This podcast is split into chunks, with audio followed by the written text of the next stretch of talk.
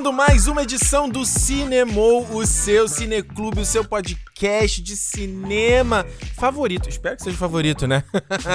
mais uma semana aqui, Ricardo Rente com vocês e do meu lado aqui, companhia separável. Alexandre Almeida. Que isso, cara? Gostou? Agora Ah, é, é temático? temático, temático. Puxei aqui para o nosso tema de hoje. tá certo. Alexandre, olha só, cara, antes de, antes de a gente entrar no tema, a gente sempre tem, tem um papinho inicial aqui. E o papinho é um pouco mais sério, né? Porque a gente sabe assim, galera, eu sei que vocês vêm aqui no podcast justamente pra descontrair, pra dar uma relaxada, e eu não é chato falar do, do que, que tá, do- dos assuntos que tá acontecendo no mundo, né? Mas a gente não tem como ignorar que pandemia tá rolando e afeta diretamente o que a gente fala aqui no nosso, nosso não primeiro ano, mas o segundo. Era um ano que a gente tava aqui pra surfar, né? Com o É. Cinemou, que é cinema, né? E no caso aqui eu queria trazer uma, se é uma matéria mais uma vez no The Hollywood Reporter, não tem em português, então aí você tem que ou confiar no tradutor do teu browser aí pra acompanhar. E a matéria falava assim: é possível salvar o- o- essa temporada de verão de cinema? Tem como acontecer isso? Porque, cara, a gente, né, lembrando, a gente aqui no hemisfério norte, é, essa, essa temporada de verão, né, que tá ali maio, junho, julho e agosto, é a temporada mais lucrativa do ano. É, começou com o. o- começou com o Tubarão, né? Essa, Sim, sim. essa, essa tendência dos filmes de verão. E, é, cara, é a primeira vez desde Tubarão que não vai ter uma temporada de Summer Box Office, né? E aí você tem que considerar. E aí a matéria justamente que fala é o impacto disso nos estúdios, porque já tá começando a pesar, e o impacto disso nos cinemas, né? Nas Aham. cadeias de cinema. E aí que eu queria trazer esse papo de novo, porque tá rolando muito isso, principalmente no- em relação ao Tenet, né? Que os caras já adiaram mais uma vez, tá agora pra quê? Dia, dia 14, né? De, de agosto? alguma 14 de coisa agosto. E a gente tava. O que que foi conta aí do tweet que você leu hoje aí que você me mandou? É, hoje eu vi um tweet aqui que hoje, segunda, a gente tá gravando segunda, né? O Califórnia já tá fechando toda de novo, assim. A Califórnia já tá fechando restaurante, bares, parques. Inclusive as salas de Cinemas. cinemas vão ser fechadas, entendeu? Então, tipo, você vai lançar isso aonde? Não tem onde você lançar.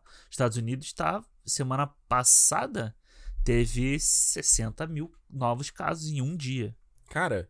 eu- os Estados Unidos estão parecendo muito Brasil no sentido disso, né? Tipo, os casos não estão baixando. Tem uma primeira baixinha. Opa, vamos reabrir tudo, né? É, eu vi o cara da. Um cara. da- O, o cara principal lá da, O- da OMS, eu não me lembro o nome dele agora. Tava Fa falando. Fauci, né? É, ele tava falando que 50% dos novos casos no mundo são Estados Unidos e Brasil. Uhum. Isso diz muito sobre as escolhas políticas dos dois países. né? Exatamente. Eu tava vendo Nova York ontem ou anteontem. foi- teve o primeiro dia sem nenhuma morte. Caramba. né? Porque o coronavírus nos Estados Unidos começou muito pelas, pelas é, costas, né? Isso. E hoje é basicamente do- da costa pro centro, que é o grande problema, que é onde a, é onde que eles, como é que é? o- Eu não lembro o termo que eles usam, que é como se fosse o lugar por onde o, o avião passa Uhum. entre uma costa e outra, que as pessoas só dão importância para as costas. Exato. Então o meio, que é onde o avião passa por cima só, ninguém, ninguém se importa. Então, tá esse o outbreak, né, que eles chamam, ele tá muito grande nesses lugares. Então, cara, eu de verdade sobre essa questão do box office se vai ter salvação esse ano, eu acho que não vai ter.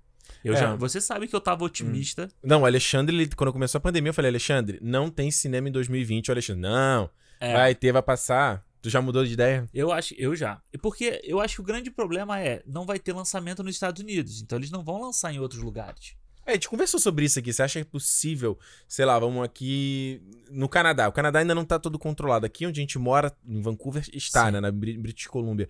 Ele fala, não, vamos lançar então o Mulan Só no Canadá. só no Canadá. Ou só na Nova Zelândia. Tu, tu acha que tem chance disso, né? Acho difícil, Eu acho né? difícil, eu acho difícil. O, o mercado americano é muito grande, né?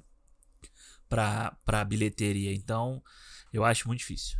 É, porque assim, o que diz essa matéria, inclusive, eles falam sobre a questão de que, de, de que antes os filmes eram assim. Os filmes eram lançados de forma parcial. Sim, aham. né, gradativa. Essa coisa de você ter um lançamento global de que o filme tá lançando no, no país, no mundo inteiro ao mesmo tempo, é de agora, sabe? E mesmo assim, hoje em dia ainda tem países tipo Japão que demora Sim. muito a ser lançado os filmes. China demora muito a ser lançado. É porque na China precisa passar lá na censura antes, né? Mas, Exatamente. mas a gente pegou essa época A gente pegou no. Brasil, que o, o, o filme saía nos Estados Unidos e ia lançar no Brasil um mês, dois meses depois. Mas até hoje ainda é assim quando você pega filme do final do ano, de É, que sai em dezembro. Filme, filme assim que não é blockbuster e tal, demora até mu- muito mais. Eu lembro que foi que o Bill, isso acho que foi que o Bill Não, o que- Snowpiercer há pouco tempo foi isso também. Eu lembro do Snowpiercer, do, do é. Bong Joon-ho. Ele dele, ele saiu anos depois no Brasil. É, o Kill Bill, cara, o que eu lembro muito do Kill Bill que ele demorou, sei lá, seis meses pra sair, sabe? Nossa. Ô, Essa matéria fala muito da questão, mais uma vez, do Nolan aí, né? A gente já falou dele aqui, a gente fez a nossa série dele aqui no. no A gente vai ca- cancelar o Nolan. Mas o Nolan tá, tá- Ele. Nessa matéria ele defende muito, assim. O Nolan é um dos. Ele tá- tá- fala muito que ele é um dos filmmakers hoje que ele tem a, a, a vantagem, né? De que ele consegue grandes orçamentos pros filmes dele, grande distribuição, e a- a- o estúdio tem pouca interferência no É. que ele vai entregar, porque ele já comprovou de que ele traz lucro pro estúdio, Aham. né? E justamente o Nolan tem sido um cara que tá empurrando pra sair, né? Os filmes, a gente já falou há pouco tempo aqui que eles tinha saído a informação, acho que um dos, dire... um dos executivos lá da Warner, de que eles não queriam deixar o Nolan triste, queriam deixar ele feliz pra não, não, não adiar o filme. E que o cara já tá disposto. Cara, ele tá chegando num ponto que ele tá disposto ao filme perder bilheteria. Caralho. Contanto que saia. E aí o galera do estúdio diz, mas peraí, gente, o Nolan, o filme precisa pagar, se pagar também, né? Não é assim, você dá muito dinheiro, mas calma lá, né? Também segura aí a tua onda que a gente não vai lançar um filme de. Quanto custa o, o Tenet? É papo de mais de 100 milhões, assim. né? É, 200 milhões por aí, é, não, é, não, é, não é barato pra, não. Porra, lançar em meia dúzia de lugares e com pirataria hoje em dia, ninguém, quando sair nos outros lugares, ninguém vai ver, né? É, exa- Ué, foi igual aqui mesmo. Aqui os cinemas já abriram com um filme, tipo, lá o do espião lá do Dave Bautista, que já tá na Amazon Prime aqui. É, saiu com os filmes. Parece que eles, eles fecharam a sala e Congelou, reabriram exato. com os, os filmes que estavam em cartaz, né? E o Kill Bill. É, e o É, Kill Bill pra se fazer uma fossem- gracinha. Se você trazer outros filmes clássicos, eu achava que esse tema ia ser mais interessante, né? E aí, justamente, uma das discussões dessa matéria fala essa coisa de que. desse, desse empurrando com a barriga os filmes, né? Adia uma, uma semana, aí adia duas, mais duas semanas. A, a Disney tá tendo a mesma coisa com Mulan, né? É, O que tu vão- acha disso, Alexandre? Eu acho que, eu acho que é o erro de, de marketing desde o início. Sabe, eu acho que eles erraram no início. Hum. Eu acho que, assim, ok, sabe, eles têm muito mais condições de. Muito mais gente pensando nisso do que a gente, mas é a mesma coisa que muita gente subestimou o que era a pandemia, o que era o coronavírus, né? Total. Então eu acho que os estúdios também subestimaram que você ia estar em agosto, quase, né? É, Quase, a gente tá no início de julho, mas tipo que a gente já tivesse passado da metade do ano e que o mundo ia estar desse jeito ainda, entendeu? Que principalmente Não, que os. Estados Unidos ia estar desse jeito. Os Estados Unidos nunca mais vai poder fazer um filme em que eles vão salvar o mundo, porque eles Não, não têm ó. capacidade pra isso. mano. Cara, é uma vergonha. Vergonha global. global, é global a- vergonha deles lá. Então eu acho que mais uma vez a O gente Trump e agora, semana passada, tu viu que ele botou foi. a máscara. Pela primeira É. vez foi num. Tem uma aparição pública de máscara. É. Cara, é impressionante. Eu acho que, de novo, quem fez certo foi a Universal, e aí eu acho que é joga certo quem tem mais a perder também, porque a Universal não tem Não tem um- tanta né? franquia quanto Warner, quanto Disney tem. Então, eles pegaram, vem cá, me dá meu Velozes e Furiosos aqui que me dá minha grana, joga para ano que vem que aí, assim, de novo, ano que vem vai estar vai tá tranquilo, será ou não, né? Exato. Mas já joga lá pra frente. Cara, até o 007, se a gente pensar que foi adiado Começo- seis meses, Pro final do ano. a gente não sabe como é que vai estar. Exato. Ué, o, o- nessa matéria tá falando muito, né? A desculpa do Nolan de lançar o filme é justamente pra ajudar os, os- os- as redes de cinema que estão sofrendo. E eu acredito nesse ponto que existe, tem esse fator também de ali no dia a dia o cara tem que investir mais em eh, treinamento das pessoas pra, pra, de limpeza do, do local, de material de limpeza, de todo o protocolo ali, né, que, que tá sendo divulgado. E ne- nessa matéria ele fala muito os dois casos. O caso de, de rede de cinema que, que gosta dessa, desse empurrão, sabe, lançar a dia 2 Aham. meses. Pelo menos o cara ali fica tentando ma- malear o que, que ele pode fazer com a Sei. rede dele, enquanto o outro, outro, outro cara de rede de cinema falou, não, isso é uma merda. Me dá o- a data Me dá certa, a né? data certa, não é ficar empurrando o tempo todo porque eu não tenho como montar meu schedule. Eu não É, tenho o que fazer, sabe? Até se você tem uma sala menor e você tem cinco lançamentos seguidos, assim, Ele Você- fala justamente isso. você tem que saber é, saber o que, que você vai fazer, qual, qual filme que você vai tirar, qual sala que você vai abrir para mais, de um, mais de um filme por, por dia. Então é, é realmente muito complicado. Não é só vai lá e lança. E eu acho que, cara, era melhor eles falarem assim: não, vai lançar, vai lançar, mas vamos lançar em janeiro. É, tem um. ele- eu- tem três filmes aqui que são maiores, assim, pra sair, que é o, a gente falou, Tenet, Mulan, e tem o Unhinged, que é o, eu não sei como é que é o nome, você já definiu um nome em português, que é o novo filme do Russell Crowe. Ah, São sim. três filmes que estão aí, que tem mais nome, assim, pra ser lançados e estão sendo empurrados. Uma coisa que eu achei interessante também nessa matéria, que ele tá falando aqui, que é... Quem pegou? Foi a Sony, eu acho, que ele comprou o Broken Hearts Gallery, que é um filme, uma comédia romântica, produzida pela Selena Gomez. Aham. Foi um filme que os caras pagaram micharia, nada, que eles estão prontos pra lançar assim que o cinema abrir. Assim que liberar, né? Tipo assim, tá aqui no, no, no na, na, na- Ah. pra pegar a arma, porque eles querem usar justamente o burburinho de que, olha, gente, é um filme novo no cinema, É que é pra o, dar atenção. o filme do Russell Crowe, ele tava com essa campanha, né? É o primeiro filme. O próprio Tenet, né? Só que assim, enquanto o Tenet, que custou pra caramba, ele não vai ter o retorno, esse, esse Broken Hearts Gallery, tipo assim, Pô, qualquer Qualquer micharia- micharia, cara, tá valendo pra Sony. Eu acho que assim, só pra gente não, não estender muito, a gente vai deixar, deixa a matéria linkada aqui na, na descrição do podcast, só você clicar aí. Mais uma vez, tá em inglês, não, né? Enfim, é um, veículo americano, mas é um texto muito interessante pra entender tudo isso que tá acontecendo, porque, no- obviamente, tá nos Estados Unidos e a gente tem uma influência muito grande do, do- da, da cultura Claro. americana, né? Seja no Aham. Brasil, seja aqui no Canadá também, é a mesma coisa. E que afeta diretamente o que a gente tá fazendo aqui no Cinemol. Mas eu, Ricardo Rente, hoje em dia eu tô mais. Cara, eu acho que não tem mais cinema em 2020. É. Acho inseguro. Acho. Cara. Cara, eu vou te falar. Tem eu, um, tem um assunto, tem uma prioridade maior agora, sabe? E eu ainda acho que vão ter lançamentos que iam pro cinema esse ano, que até dezembro vão, pra, vão pro streaming. Lançamento grande. Eu acho que vai ter. Porque vai tem chegando um momento agora aqui, a gente teve essa semana o Ground, Greyhound, né? Do Do Tom Hanks, né? Tom Hanks, que foi lançado na Apple TV. Inclusive, teve matéria com ele falando que ficou com o coração partido, né? Aham. De- ele teve que se retratar, inclusive. Ah, Ele é? falou que o coração partido do filme pro streaming, depois falou: não, não, gente. Plataforma é legal, é o que. te- Tipo, eu preferia que fosse no cinema, mas. É, é o tipo de filme que é pra você ver no, na telona, com, com som alto e tal, né? É, exato, filme de guerra. Então, assim, tem essa coisa de.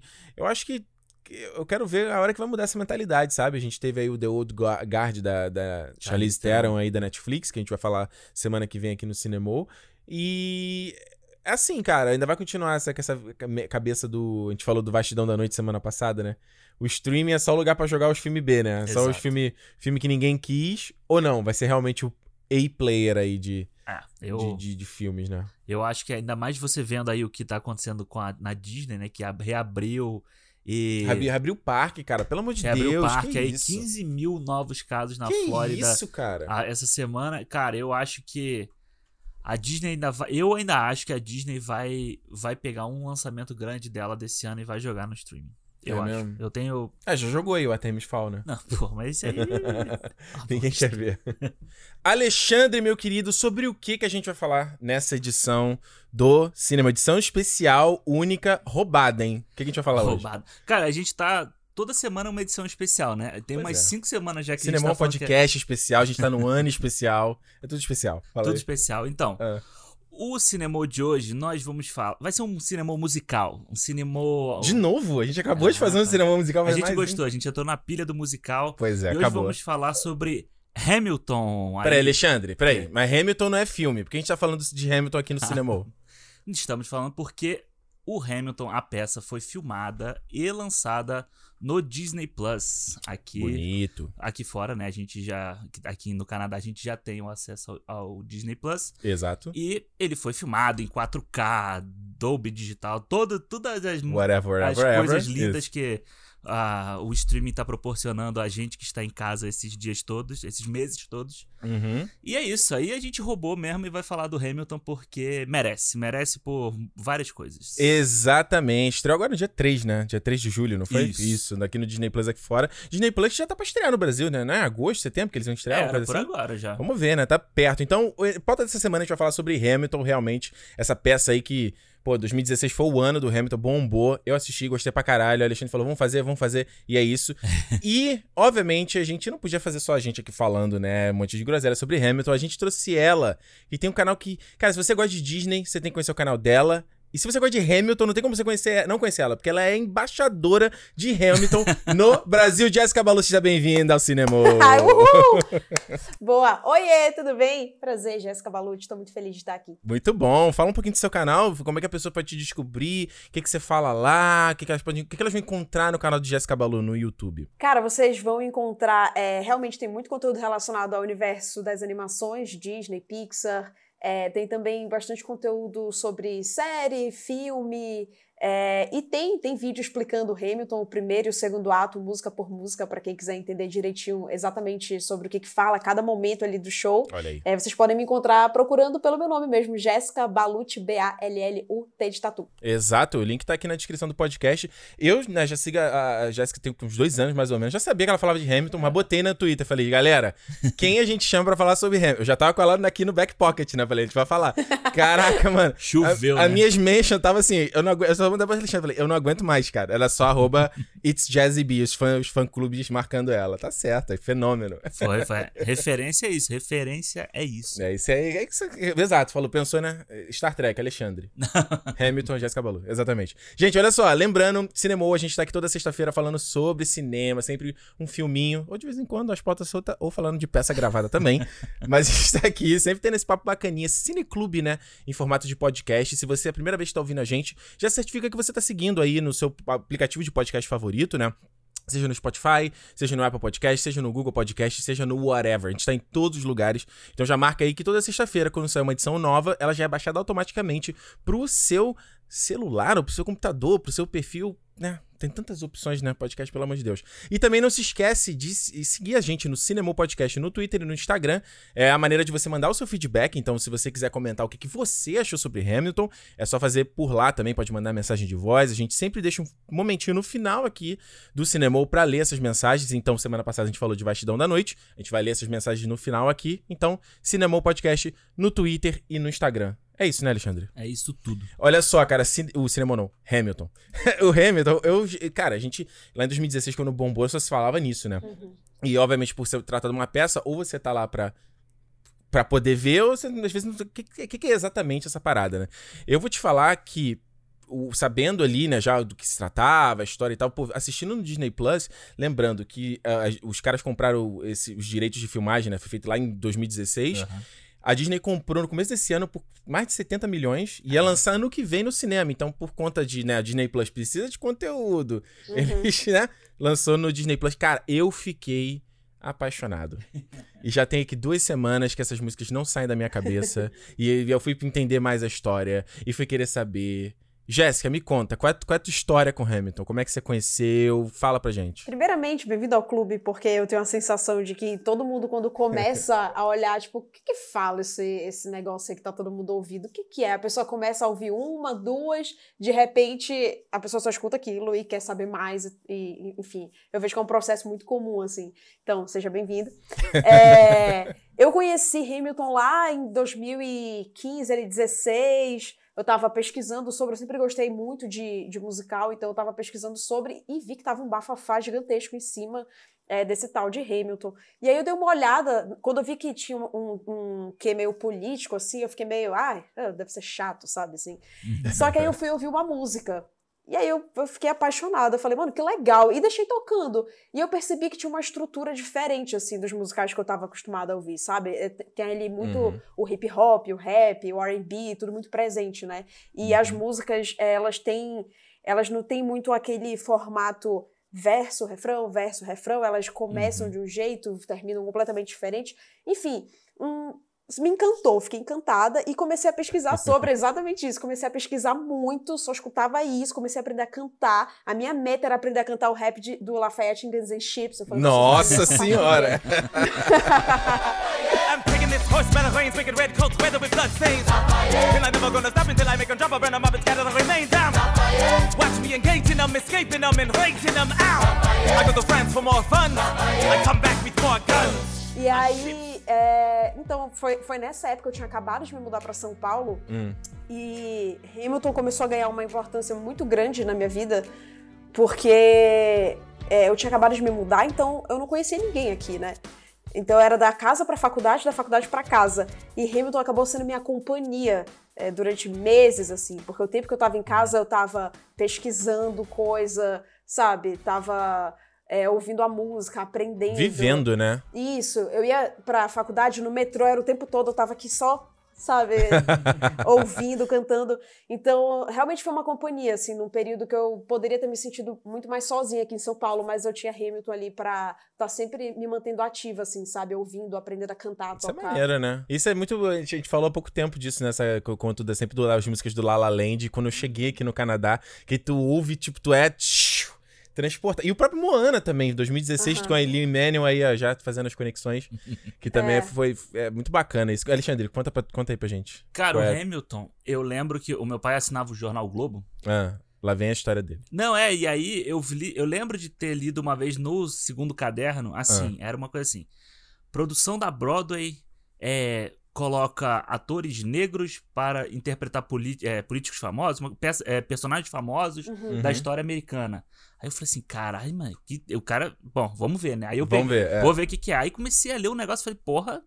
É maneiro, coragem dos caras fazer um negócio Sim. desse, né? Porque, tipo, você mexe com, com figuras que são muito importantes pra, Uhum. na, na história. Deixa uma galera oriçada já, né? É, não. Você é. vai lá em. Quando você vai em DC, lá em Washington, você vê aqueles monumentos gigantes pra esses caras e você fala assim, porra, mano, você tá mexendo aí no, numa coisa espinhosa pra, Os pra Founding galera. Fathers, meu irmão. E assim, o Hamilton sempre ficou na minha cabeça na curiosidade de ver. Eu estive em Nova York em 2015, ele ainda não tava passando, né? Uhum. A é, eu fui no início do ano, então acho que a peça não tava passando. É, a peça começa em 2016, não é? Que, quando ele, ela estreia, não é? 2016, por aí? É, ficou um tempo, ficou um tempo em off-Broadway e depois estreou de fato na Broadway. Eu não vou lembrar a data exatamente, mas acredito que tenha sido por aí. É, mas eu, eu lembro que quando eu fui ainda não tava lá. Porque Uhum. eu, se eu tivesse lá, eu lembrava por causa do burburinho da galera. Tu chegou aí, tu, tu viu uma peça na Broadway, né? Porque eu fui em Nova York duas vezes e não fui na Broadway. Eu sempre falava, vou, mas tem essa grana aqui, vai É. ser meio pesado, ingresso, ah, deixa pra depois. E não, acabei não eu não só vi uma, como eu Ah. vi quatro. Puta merda. Por, Nossa, meu sonho, pelo amor de Deus. porque tava, eu fui dia 30 de janeiro. Então tava um frio, um frio, um frio. É. que você não tinha o que fazer à noite. Então, a, a, a diversão à noite era ir ao teatro e ver as, Tá as quentinho, peças. né? É, então eu fui naquele lá no. Naquele lugar que você compra mais barato, lá o TKTS. É. e aí eu. Pô, eu fui no. Eu não te contei isso uma vez. Hum. Eu ganhei na loteria. Tá sacanagem. Tem uma loteria na, na porta. Gente, a probabilidade de ganhar nessa loteria. Sim. Sério. pra ver o Book of, Book of Mormon. Ah, E aí eu ganhei lá. Essa que é dos parada. caras do South Park, Do- né? Os caras do South Park Você só me contou a parte que você foi ver o Book of Mormon, É, não que porque- você ganhou na loteria. Porque eu não me lembrava disso, mas aí eu. Que eu tava, cagão, cara. Porra, foi aí, tava, ficava É. uma galera na frente ali. Aí Formigueira, começou né? o cara assim, número tal. Aí eu, ah, eu falei, nunca vou ganhar, né? Se eu Aham. entrar naquele que você já paga baratinho só, que você já paga um pouco mais barato, tá bom. Aí daqui a é. pouco ele, número tal, eu falei, quê? Eu? eu?" e aí, porra, foi maneiro. Mas é uma experiência muito legal. É, é uma experiência de teatro, assim, eu já tinha visto peça de teatro sem ser musical no Brasil e tal, mas a produção da parada é muito grande, é muito É. gigante. Então, desde que eu vi sobre o Hamilton, eu falei assim, pô, eu queria ver esse negócio, cara, eu queria ver como é que eles fizeram isso. E agora, e quando anunciaram que ia sair, eu falei assim, pô, agora é a hora. Agora é a hora. Jéssica, tu, tu viu o Hamilton, né? O- Sim. a peça, né, mesmo? Sim, sim. Conta pra gente como é que foi. É, então, como eu falei pra vocês, lá em 2016 eu já tava louca, né? Aham. E ir pra Nova York era, era um sonho muito grande, assim, meu e da minha irmã, desde adolescentes, a gente sempre é, sonhava em conhecer Nova York e tal. E aí, quando eu comecei a. Enfim, né? Fui ficando adulta, comecei a trabalhar e tudo mais. Eu falei, eu virei pra ela e falei: vamos juntar nossa grana e realmente é, botar, tirar essa viagem do papel. E aí a gente é, tem um amigo, irmão, que tava morando em Nova York. Então a gente pensou, pô, isso ajuda muito, né? Que daí a gente consegue ficar com ele, tudo, ah, já facilita bastante. Então a gente começou a se programar com mais de um ano de antecedência Olha aí. para conseguir Maneiro. ir para Nova York. E aí a primeira coisa que eu pensei foi, eu preciso de ingresso para ver Hamilton. Entrei no site, falei, vou comprar, porque tipo assim, com mais de um ano de antecedência, porque é tipo isso para tu É. conseguir ingresso, Pois né? é. É uma dificuldade, colega. E aí eu comecei a ver, só que cara, no site tu, é, tava dando, tipo assim, quase 500 dólares de taxa. Caraca! É. Quanto, era, quanto é o ingresso aqui? É 150, 200? Quanto que é o É ingresso mais do, do. Hamilton? Não! É bem mais É caro. caro. Tava, eu lembro que tava dando, tipo assim, 1.200 dólares, eu e minha irmã. Pera aí, 1.200, um ingresso, dois ingressos. Dois ingressos. Mas mesmo assim, Se fosse 600, cinco ingressos, já era caro, porra. 600 pau, cara. Tá doido. Exato. Aí, eu. Aí a gente falou, não, quer saber? Vamos. Vamos sonho? chegar lá, a gente vê qual é. Porque é, meses antes, uma, uma amiga nossa tinha ido e ela conseguiu ingresso pela Cancellation Line, que é um sistema que eles têm né, na frente do, do teatro, Isso. que eles sempre têm é, ingresso para dar tipo, para convidado, é, para familiares ali da equipe e tudo mais. E quando esses ingressos sobram, eles vendem na fila por um valor fixo, geralmente. E aí tu tem que meio que dar sorte de ter ingresso sobrando. Mas o que eu tinha visto pesquisando e o que a, minha amiga me relatou é que sempre tem. Entendi. Pelo menos um par de ingressos sempre tem. O foda é que tu tem que chegar cedo. Então eu falei, beleza, beleza, se eu tiver que dormir lá, a gente dorme, faz o que for preciso. Minha irmã, quem conseguir ingresso pra é, Sandy Júnior já no passado, sabe? Jonas Brothers, a gente vai dar um jeito. Então, Pois é. a gente foi, e aí a gente foi, é, chegou lá, tem até um vlog no canal desse dia. É, foi assim, eu não vou dizer que foi um perrengue, porque o máximo que a gente fez foi só esperar. A gente esperou bastante, mas esperou na frente do teatro, tinha até uma muretinha lá pra sentar, então foi até tranquilo. Mas a gente chegou bem cedo e esperou. E aí a gente conseguiu comprar, nós éramos as primeiras da fila, assim. A gente ficou umas três horas ali Nossa. esperando, até liberarem o ingresso. E a gente conseguiu comprar. Então, nossa, foi bem mais em conta, ainda assim é um ingresso bem caro, mas bem mais em conta do que ter comprado no site. E foi uma das melhores experiências da minha vida, assim, eu falo sem sombra de dúvidas, assim, foi surreal. Você ainda pode dar sorte de pegar um lugar bom, né? A, a gente pegou um lugar. Gente, eu tenho uma história ótima. Ah. Agora que eu lembrei disso, a gente pegou um lugar na fileira J. Ah. É sério. Sabe, o, se, for- se o rei fosse o Jonathan Groff, eu acho que o cuspe dele tinha caído na nossa cara. A gente tava bem perto. e a gente tava ali sentada. Nessa fileira, como eu falei pra vocês, são ingressos tipo de convidados. Quando eles não dão pra convidado, né? E aí, de repente, chega um cara, assim, sabe, muito cara elegante, assim, bem vestido, sabe? Com boné. Pô, boné dentro do teatro já parecia que a pessoa tava querendo um pouco de privacidade, Tá sabe? se escondendo, é. Isso. Cara, altíssimo, alto, uma presença, assim. Ele chegou e todo mundo. E aí eu comecei a ouvir um burburinho. E eu, gente, quem é essa pessoa? Esse cara é famoso? Tava ele e o que eu suponho que era a namorada dele, né? Que chegaram de mãos dadas e tudo sentaram do nosso lado. É. E menina, em um negócio assim, todo mundo pi, pi, pi, pi, pi, pi. Aí eu falei, Thaísa, falei pra minha irmã, essa pessoa é famosa. Eu não reconheci, mas essa pessoa é famosa. Tá, pra encurtar a história, eu descobri, depois vocês não vão acreditar, que a gente assistiu Hamilton com Kobe Bryant. Cadê? Caraca, Caraca, porra. maluco. Tu acredita? É sério? Isso é Nossa. verdade, é verdade. Eu não Caralho. tenho foto, não tenho nada pra provar. Não, óbvio. Só tenho minha história, mas assim, quando a gente saiu, eu fui falar com um amigo meu que é, tipo, muito alucinado por esporte. Eu falei, mano, então, assim, eu, eu acho que essa pessoa era, era, era um jogador de basquete. E comecei a descrever, descrever, comecei a falar e tudo, e enfim. Aí ele falou, pode ser, mas até então. Só que quando eu vi a foto, aí eu falei, era ele, certeza absoluta. Casou a roupa, é, É. isso. Aí eu mostrei pra minha irmã, Caraca. ela falou, certeza que era ele, e essa que era a namorada dele que tava junto tudo. Então, tipo Caralho. assim, eu falei pra Thaís, eu falei, cara, a- quando eu achei que a história de ver Hamilton na Broadway não podia ficar melhor, ainda rolou isso. Pô, Porra. se fosse eu, ia, na parte triste, eu ia fazer assim, no ombro dele, assim. Olha, o. dando- até pra galera que tá ouvindo aqui, né? Não sei se tem alguém ouvindo. Bom, acredito que tem alguém ouvindo que não ouvi- assistiu a peça, né? E até pode ficar tranquilo em relação ao spoiler, porque eu acho que é, é- é baseada na história, mesmo que você não saiba a história real. Eu acho que não estraga a experiência você saber o que acontece, né? Porque é muito espetáculo e a produção e as músicas e ver tudo aquilo montado, E né? na primeira música o cara fala. Ele conta a história É. toda, exatamente. Então pode ver tranquilo. Cara, a minha perspectiva foi o seguinte, cara. Eu achei fantástico, assim, a, a peça. Porque eu, eu gosto muito de musical, né? Eu não. eu não acom- eu acompanho tanto, mas eu amo musical. Eu Aham. gosto bastante de filmes musicais. Tem Muita Também. gente que odeia, né? Que, tipo, Miseráveis lá, que é todo cantar três horas.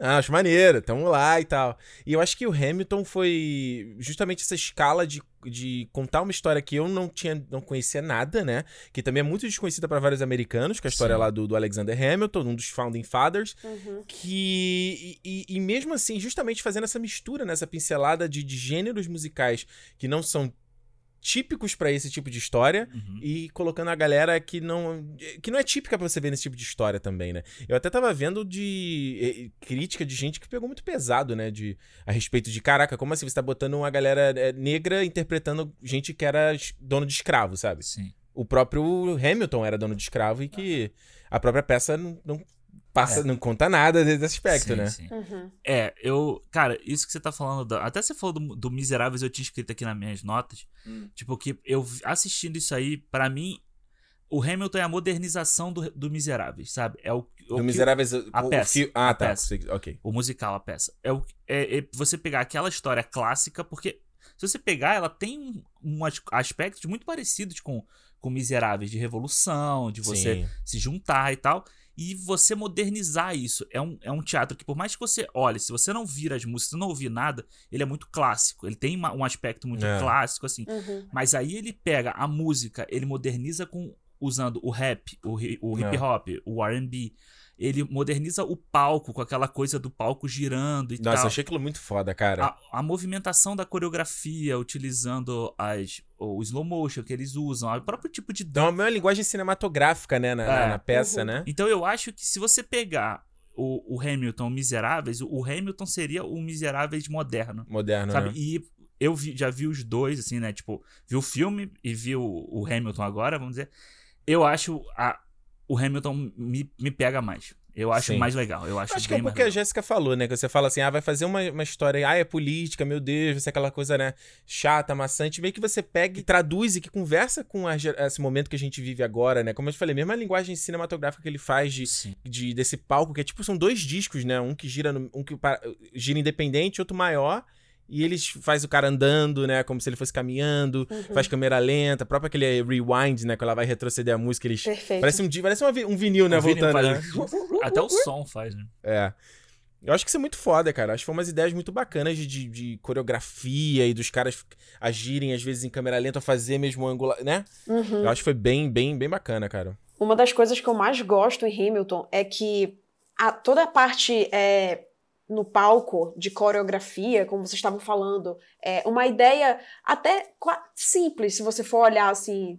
A parte de cenário, não tem nada, oh meu Deus, assim, sabe? É. Mas essa ideia da- do palco giratório permite tanta coisa assim pra acontecer no palco e tudo é narrativa, sabe? A, a gente tem uma bailarina, por exemplo, que, que representa a, a bala que mata o Hamilton. Então, em vários momentos do musical, ela Aham. passa um pouco mais perto É. dele, ela vai se aproximando. Então, tem tanta coisa acontecendo ao mesmo tempo, sabe? Na parte de Hurricane, que é um dos solos do Hamilton, When I was 17, a hurricane destroyed my town. I didn't drown.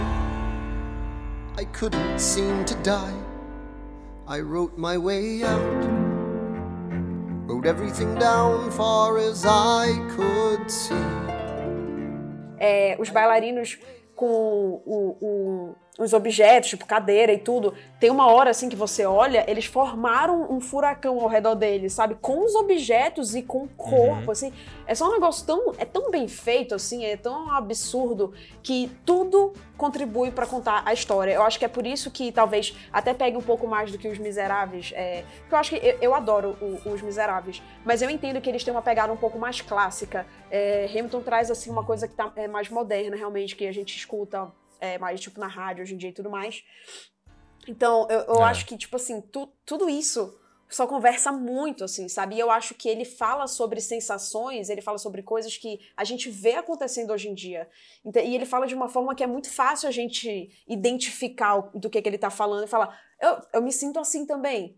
Sabe? É, ah, eu também É, tenho um é. sonho, eu também não quero desperdiçar a minha chance. Então você vai se identificando com coisas que o musical ele tá contando a história dos Estados Unidos, mas ele pode contar a tua história em alguns momentos também, sabe? E, a a- É. eu acho que a dança, a movimentação no palco, tudo contribui pra te contar essa história. Ué, é o próprio. a- aquela situação que aconteceu em 2016 com o Mark- Mike Pence, né? O vice-presidente, né? Uhum. Quando já tinha. rolou ali as eleições e tudo mais, que ele foi assistir a peça e a galera. O, acho que foi o David, né? Que, com que ele. Que ele foi- não lembro se é ele, né? Que, que faz o Lafayette, o Thomas Jefferson. David Diggs. Uhum. É, ele escreve uma carta lá e eles falam pro, pro Mike Pence na, na frente, antes da peça, falando justamente que é uma história que fala sobre imigrantes, porque o Hamilton é um cara que nasce né, no Caribe, né? Uhum. Isso. E o, o- como a gente já falou aqui, né? O elenco é bem é, é- é Diverso. diverso, o próprio Lin-Manuel de Porto Rico também. E eles falando justamente, eles se, se pronunciaram lá, falando, ó, é, você tem que... Pra dizer basicamente, cara, esse é um lugar construído por imigrantes. Você, a gente tá baseado aqui em Nova York, que é uma cidade de imigrantes. E, tipo assim, você tem que meio que governar pra todo mundo, né? E lembro que isso deu uma treta gigante porque o Trump exigiu que a galera se desculpasse. É. Porque foi, uma, foi um desrespeito que eles fizeram. Eles, eles, eles, eles fizeram harassment com o Mike Ah. Pence agora. Assediaram o Mike Pence. E falando que a galera começou a promover um boicote ao Hamilton por conta disso. Só que ele se ferrou, porque como a Jéssica falou, já tava tudo vendido até sabe-se lá quantos meses. É isso aí. É, eu acho isso muito legal, isso que a Jéssica tava falando, de você da gente ter essa identificação. E talvez isso, isso que, que eu tava falando do, do Miseráveis, se você pegar uma pessoa mais velha, ela possa gostar mais do Miseráveis do que a gente que é jovem. Não tão jovem, meu Não jovem. tão jovem. Não assim. tão jovem. Mas eu acho que é, eu acho que é muito isso. Tem uma influência pop ali que é muito é muito legal. E eu acho muito legal isso. Você contar uma história tão importante da, da sua história, né? Uhum. Pra, pra, pra uma juventude falando a linguagem de- da juventude e tal. Porque isso é- são as pessoas, as próximas pessoas que vão passar essa mensagem à frente, sabe? É quem vai contar a tua história, né? Como ele bem fala. Who lives, who dies, who Exatamente. tells your story. É quem vai contar essa Exatamente. história. Eu, eu, eu acho que mesmo assim, que eu acho que a gente tá falando aqui que a peça ela consegue ser pequena e íntima e, e, se, se conectar muito facilmente com a gente, mas eu acho que quando eles querem ser grandes, eu acho que a peça já começa grande ali, com o tema do Alexander Hamilton, Sim. ele conta, faz ali o resumo do que vai ser a história. Cara, é grande pra caralho, cara. É, é muito grande. E eu acho que é isso que a Jéssica falou, mesmo que. Porque o cenário é muito, muito simples mesmo, né? Ele tem aquelas duas escadarias, aquele estilo de madeira e tijolo bem de. E, e- tanto que você vai em Nova York, você vê muitas construções com esse mesmo Sim, estilo. aspecto. E você vê que a parte da arquitetura, entre aspas, do palco é formada pelo próprio corpo dos, dos bailarinos ali e como eles se posicionam. E a luz. Nossa, o trabalho de luz dessa, dessa peça é. O trabalho de luz é é bizarro. De luz e de som, assim, é um negócio surreal. Surreal. é. Todo. A gente escuta, por exemplo, Wait For It, que é o solo do Aaron Burr, que tem um eco, né? Adoro a batatinha, a, ba- a batidinha. Theodosia writes me a letter every day. Keeping her bed warm while her husband is away. He's on a British Essa música, eu não quero dar spoiler, né? é Das minhas preferências, mas. Eu tô aprendendo a letra, É. tá, Jéssica? Me desculpa. Hum, imagina. É. Mas, tipo assim, tem, tem um eco, e o eco ele é feito ao vivo. É tudo feito ao vivo, tudo. É. Eu escutei uma vez um podcast da, da pessoa que é responsável pelo sound mixing de Hamilton e tudo, e é tudo feito ao vivo, todos os efeitos de voz, Caramba. tudo, pra que fique um negócio bem orgânico, sabe? E o eco na voz dele não é pra ficar bonito, tem um significado, entendeu? Nessa, nessa, nesse Uhum. conceito de você esperar. Sabe? Gente, assim, é, é que se a gente for começar a mergulhar, a gente vai ficar aqui durante cinco horas. Mas uma coisa que eu queria apontar sobre o, o cenário, que a gente tava falando que é Ah. simples e tudo, é, ele, ele realmente é simples, mas ele tem uns detalhes que a gente nem percebe. Eu fui descobrir há não muito tempo, e olha que eu, eu já pesquisei coisas sobre esse, esse musical. Eu fui descobrir há não muito tempo que a parede, o- no fundo, é, à medida em que a música vai, as músicas vão avançando, no segundo ato, quando a gente volta do intervalo, a parede tá bem maior lá atrás, pra mostrar que eles realmente já começaram a construir o país, entendeu? Vai subindo, né? Edifícios mais altos. Vai Caramba. subindo. É. E é impre- impressionante, eu tava lendo, fui parar pra ver justamente a história do- da, da criação dessa peça, né? Que eu falei assim, tá, beleza. De onde veio essa porra, né? Aham. E aí, cara, foi, obviamente, casa total com a história do próprio Lin-Manuel, que Lin-Manuel Miranda, que eu conhecia só do Moana, só por causa dele das músicas, que eu gostei pra caraca. É, Moana é E maravilhoso. de né? série, né? Porque eu lembro dele no House, eu lembro dele no... Cara, tudo bem, eu sei que a Jéssica gosta dele. O episódio que ele faz do How I Met Your Mother, que é um dos piores episódios da série, que é todo rimado, é horrível. Eu nem assisti. Eu lembrava dele de lá. Eu falei, nossa, é o cara que apareceu naquele episódio horrível do How I Met Your Mother, meu Deus do céu. E é um cara que, mano, o cara que ele, ele primeiro tinha, ele já, já, era um- ele já tinha um nome, né, na Broadway com Sim. o In the Heights, né, que inclusive vai ganhar filme pela Sony. É Sony? Não, Warner. Pela Warner, que ia sair sair esse ano, vai ser ano que vem agora, né. Eu tô muito ansiosa pra vender Heights. É tipo 2008 ali, né, que ele faz In the Heights, ele ganha, ele Isso. estoura com a porra da peça, então já tem Ah. um nome ali quando ele vai apresentar a ideia do Hamilton, não é como se ninguém soubesse quem, quem é esse cara aqui, né? Ele já tinha um. Já, tinha, já vinha de um sucesso, né? De uma peça de sucesso, né? Que ele escreveu no, no, no colégio ainda, não foi? Essa porra, eu tava vendo sobre isso, né? É, ele, ele começou a escrever em The Heights, tipo, na faculdade, assim, era um trabalho de faculdade que foi ganhando vida e ele foi botando energia nisso, re- reescreveu as músicas um bilhão de vezes até chegar na versão final que é, ganhou o Tony de melhor musical. Caralho, primeiro, maluco. Não, e eu tava lendo, cara. O cara não é fraco, não, né? Eu tava lendo sobre, sobre o Hamilton, que ele tava, ele tava ainda fazendo o In the Heights, Uhum. e aí ele pegou um livro, o livro, né, a biografia lá do Alexander Hamilton, e aí ele começou a ler, aí ele leu e falou assim, porra, maneira essa história aqui, né, vou... Aí começou a desenvolver e tal, e aí ele ia na Casa Branca Hum. apresentar uma música do In the Heights, e aí ele apresentou, eu não me lembro agora qual é, É, é o mais shot, não é? Não é o mais shot? Não, ele apresentou o- a música que começa. Ah, a primeira. A primeira. e cara, aí tipo...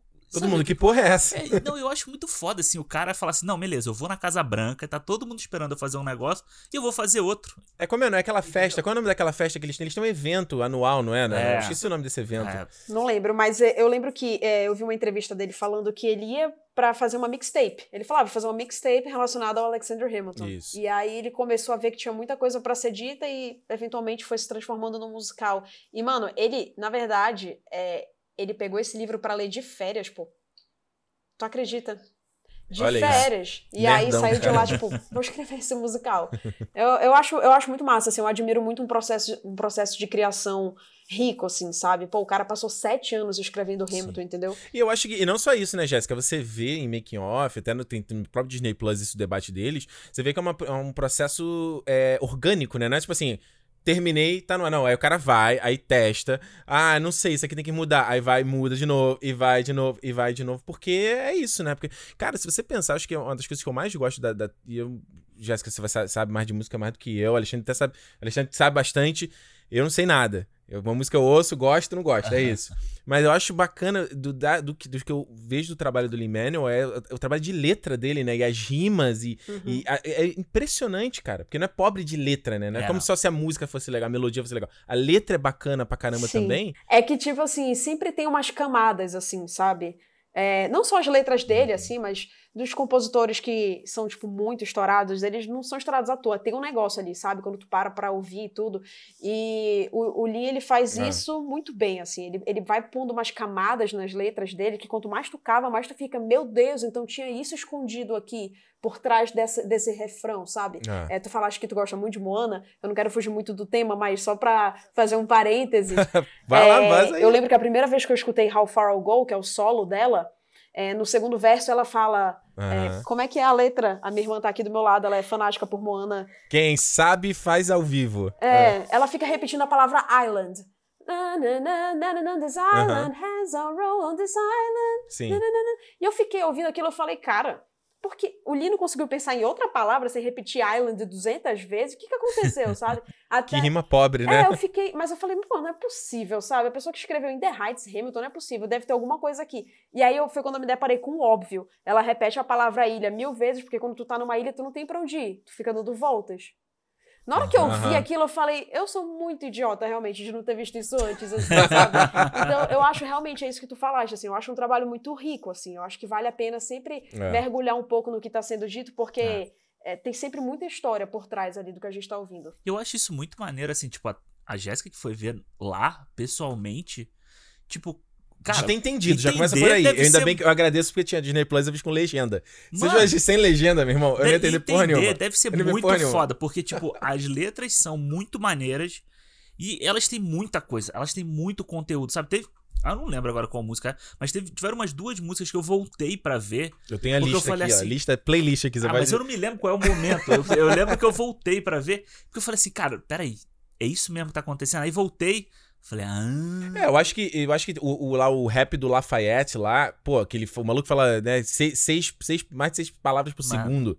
Aquilo ali, te- você tem que voltar, não tem como pegar numa vez. A própria do, do Satisfied. Uhum. É a Satisfied que ela canta, né? Satisfied. Que é linda, adoro essa música. Também que é um, um milhão de palavras ao mesmo Ah. tempo. É, Washington on Your Side também é uma música que tem uma corridinha ali. Somebody has to stand up to his mouth. If there's a fire you're trying to douse, you can't put it out from inside the house. I'm in the cabinet, I am complicit in watching him grabbing at power and kissing. If Washington isn't gonna listen to disciplined dissidents, this is the difference. This kid is out. E eu gosto muito desse do duplo sentido, às vezes. No caso, pô, uma das minhas músicas favoritas, que é o You'll Be Back, obviamente, do Jonathan Groff. You'll be back, soon you'll see. You remember you belong to me. You'll be back, time will tell. You remember that I served you well. Oceans rise, empires fall. We have seen each other through it all. And when push comes to shove, I will send a fully armed battalion to remind you of my love. O Jonathan Groff, cara, eu, eu, eu, eu não sabia, né? Porque quando eu, eu tentei ouvir o CD do Hamilton sem ver a peça. Aham. Aí não rolou. Eu falei, ah, legal a música, mas, né? Isso é só uma música. Quando eu vi, aí eu não sabia, cara, quando entra aquele maluco, né? Cara, ele é, ele é incrível. E, e é legal que se você ouvir a música sem a, a peça, ela parece uma, a, a música de amor, cara. Aham. Eu falei, caraca, esse duplo sentido na, na melodia é muito bacana. E ele vem, né, com aquela coisa e tal, até que ele para e fala assim, tipo, uma coisa do tipo, eu mando matar todo mundo. Ah, essa é no Sabe, final que tipo, é. exato. Eu falo, caralho, e é, é I'll genial, tipo, a your friends olhadinha que dá. E aí eu vou te falar que- É. E aí eu vou te falar que eu acho isso legal de ter visto no Disney Plus, é você poder ver a expressão dos atores Pois mais é. perto. Nossa, sim, eu amei Porque isso. a gente, ok, a gente não tem tanto dinheiro assim pra comprar o lugar lá na frente da peça. É, esse aí que a Jéssica fez é o que eu tô falando. Eu não, Não. sei se eu faria, não. Porque ela, ela, se deu, ela se deu bem porque ela pegou lá. Não, mas ainda da minha fileira não tem como ver os detalhes que a É. gente consegue ver na, no, no filme, com a câmera na cara ali da A galera. parte que a gente tava aqui, o Ricardo tava vendo aqui antes da gente gravar, e te- tava na última música do, do Hey George, que é a hora que a, a menina para do lado dele, assim, aí ele fala alguma coisa, ela olha- Não, ela fala alguma coisa, ele olha pra cara dela. Aí ela vai, ela fecha o sorriso, né? É, Aí que você consegue ver, Isso né? é muito legal, sabe? Você vê a expressão de tão Aham. pertinho assim do cara. O próprio, o próprio Jonathan Groff, na hora que ele tá cantando, que ele dá uma cuspida assim pra Nossa frente. senhora. Aham. E eu lembro, eu- isso me lembrou muito quando eu fui assistir o Hamlet com Uhum. o Wagner Moura no Brasil. Uhum. E que, cara, é é uma peça tão intensa. E aí você tem aquela luz de fundo, assim, que você viu os caras falando e puf, ba- eles cuspiam pra cacete. E você vê a intenção que o cara tá botando. Não, eu ali, lembro um sabe? amigo, um amigo meu, ele foi ver aquela peça do Brian Cranston, né, do Breaking Bad, quando ele terminou o Breaking Bad, ele foi Aham, fazer do Lyndon sim. Johnson, que vira depois uma, até acho que uma série, um, fi um filme pra HBO, e aí ele conseguiu também lá na frente, ele falou, cara, eu tomei tanta cuspida do Brian Cranston, mas foi tão legal. Tá Eu bom, falei, né? Porra, maluco, tá certo, né? Eu- e, e o legal é que, eu, eu vendo, né, eu fiquei pensando justamente como eles filmaram ali o negócio todo, né? E eu tava lendo que eles filmaram, foram três dias Três dias. né? Filma duas, duas vezes ali com a plateia, que você vê a reação da plateia. E eles fazem uma vez só com o cara ali que tá num, né, com um steadicam ali filmando na, na Pra frente. poder fazer aquilo que ele- Aqueles close-ups. Que eu fiquei assim, peraí, pô, se o cara entrar no close-up, em algum momento a, a, a câmera aberta vai pegar Sim. o câmera. E não, né? Também porque, imagina, você tá, vai assistir tua peça, imagina, Jéssica. Não é? Você vai lá e tem um cameraman no palco cobrindo os atores. É. Porra. Não, mas eles, caramba. eles fizeram, tipo, várias versões, assim. Parece ter sido um processo É. bem cansativo, mas, mas que bom que eles gravaram isso aí pra poder disponibilizar pra gente depois. É. E É. você tem como pegar erro de, de continuidade também, que, mais uma vez, não é Sim, não filme, é- né? é. Mas você vê que às vezes o figurino tá um pouco diferente, o cara tá na posição um pouquinho diferente, mas pelo amor de Deus, né? Eu já, eu já voto pra que essa tendência. Existe um streaming da Broadway, você sabia disso? Uhum. É, eu vi no. aqui o Cineplex aqui do Canadá, ele tava. que eles exibem peça de teatro aqui no cinema, né? É muito ópera, né? É ópera, É exato. ópera. Mas eu tinha visto que eles estavam exibindo agora na para, de pandemia, que você podia ver também. É, mas eu, eu achei maneiro isso, porque eu acho que essa tendência. Eu, não- eu ainda acho que a Disney vai começar a, Hum. a lançar mais disso no Disney Plus. Tu acha? Tu acha eu que acho cabe? que eles vão trazer, tipo, um Aladdin daqui a pouco. Rei Leão, clássico um Rei Leão da Broadway. Eu acho que eles vão fazer, Cara, cara. eu acho que seria incrível, porque um dos maiores problemas, assim, tipo, do teatro musical é que é muito difícil o acesso, né? É. Tipo, a não ser que você esteja lá na cidade onde está acontecendo, ainda assim, o ingresso é caro, aí você tem que arcar com o ingresso. Exatamente. Tipo, acho que, esse é, acho que esse é o maior problema do teatro musical hoje, é a acessibilidade. Então, seria, seria muito legal se, se virasse, uma, se a moda pegasse, né? E Aham. começasse a fazer mais pro-shoots, assim, de, de todos os musicais. É que é um processo bem caro. É. É. Até, exato, porque isso que eu ia falar, porque por mais que o ingresso seja caro, você vê que o bagulho não é uma superprodução, né? Sim. figurino dos caras é. Não, absurdo. Óbvio que tem um pouco do hype, né? De todo mundo quer ver e tá todo mundo falando, e isso obviamente aumenta o passe dos caras. Uhum. Mas, pô, tanto que você vê que todo mundo que tá nessa filmagem do elenco principal, hoje em dia foi fazer. O David tá fazendo lá Snowpiercer lá da Netflix, É. a, a menina. A, como é que é o nome dela? Qual dela? An- Angélica, né? Ela vai Angélica. estar fazendo o Altered. Carbon. Isso, aí. É, Jéssica- a Jéssica sabe o nome de Jéssica todo mundo. tudo. É, ela sabe o nome de todo mundo. Mas é que o processo de gravação de um proshoot, ele é, ele é tipo caro, assim, sabe? É que Hamilton realmente é, foi um musical que fez, continua fazendo muita grana, né? Então eles puderam arcar com a, com o custo aí de fazer um proshoot, mas tem muito musical que não, não consegue, assim, sabe? Porque a gente que gosta, a gente só fica tipo assim, faz, faz, por favor, mas tem toda essa É. logística que muitas das vezes não, é, não tem como gravar, né? Então, é meio. Se a Disney quisesse fazer, ia ser ótimo. É, porque eles teriam que financiar o. o a- porque filme, acho que esses caras. é Quando eu fui ver ali, a primeira coisa que eu pensei era quando foi feito isso? Aí que tu vê na abertura que é junho de 2016. Sim. Então os caras ali da tal da Radical Media, né, que é a empresa que filma, os caras vão, captam isso tudo, guardam na gaveta ali. Aí ag- só agora que a Disney foi comprar a parada. É, não, eu acho. O que eu acho que, que 70 dificulta, milhão, eu acho um pouco, é o tamanho do teatro. É. Porque tem peça na Broadway que é num teatro pequeno. Se você for assistir o. Caralho, como é que é o nome? O Rent. Hum. É num teatro menorzinho. Uhum. Sabe? Ah, Tem uma, qual que era? É do. O que tem o filme do Tom Cruise lá? O Tem um filme do Tom Cruise. Rock of Ages.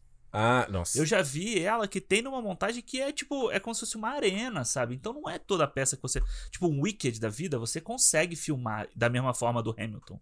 Um Rei Leão, um Aladdin, um desse, você consegue fazer, mas, tipo, as peças que são menores. Tem o do Bruce Springsteen na, na, na Broadway, Ah, é? no Netflix. Olha aí. Que, mas aí é tipo um show, entendeu? É ele diferente, sozinho é. e tal, é Porque diferente. senão o cara, o cara vai filmar, é só a câmera realmente ele pegando o palco todo. É. No máximo a segunda câmera com, né, com zoom, é, né? uma câmera só de isso. cada lado e vai ser E é isso, meu amigo. Se vira aí pra, pra dar performance.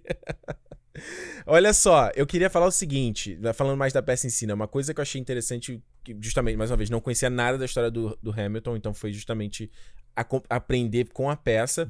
E eu achei muito, muito interessante, essa coisa que a gente tá falando das letras e tal, essa brincadeira que eles fazem da mistura de- da- das, das músicas, né? Uhum. Ele vai e canta uma música do, do Satisfied, ou canta a música do Helpless, e aí mais na frente elas pegam e começam a misturar. Elas voltam, né? A brincadeira do, do My Shot, né? Que, cara, essa música tá na minha cabeça o tempo todo. I am not throwing away my shot. I am not throwing away my shot. Hey, yo, I'm just like my country. I'm young, scrappy, and hungry, and I'm not throwing away my shot.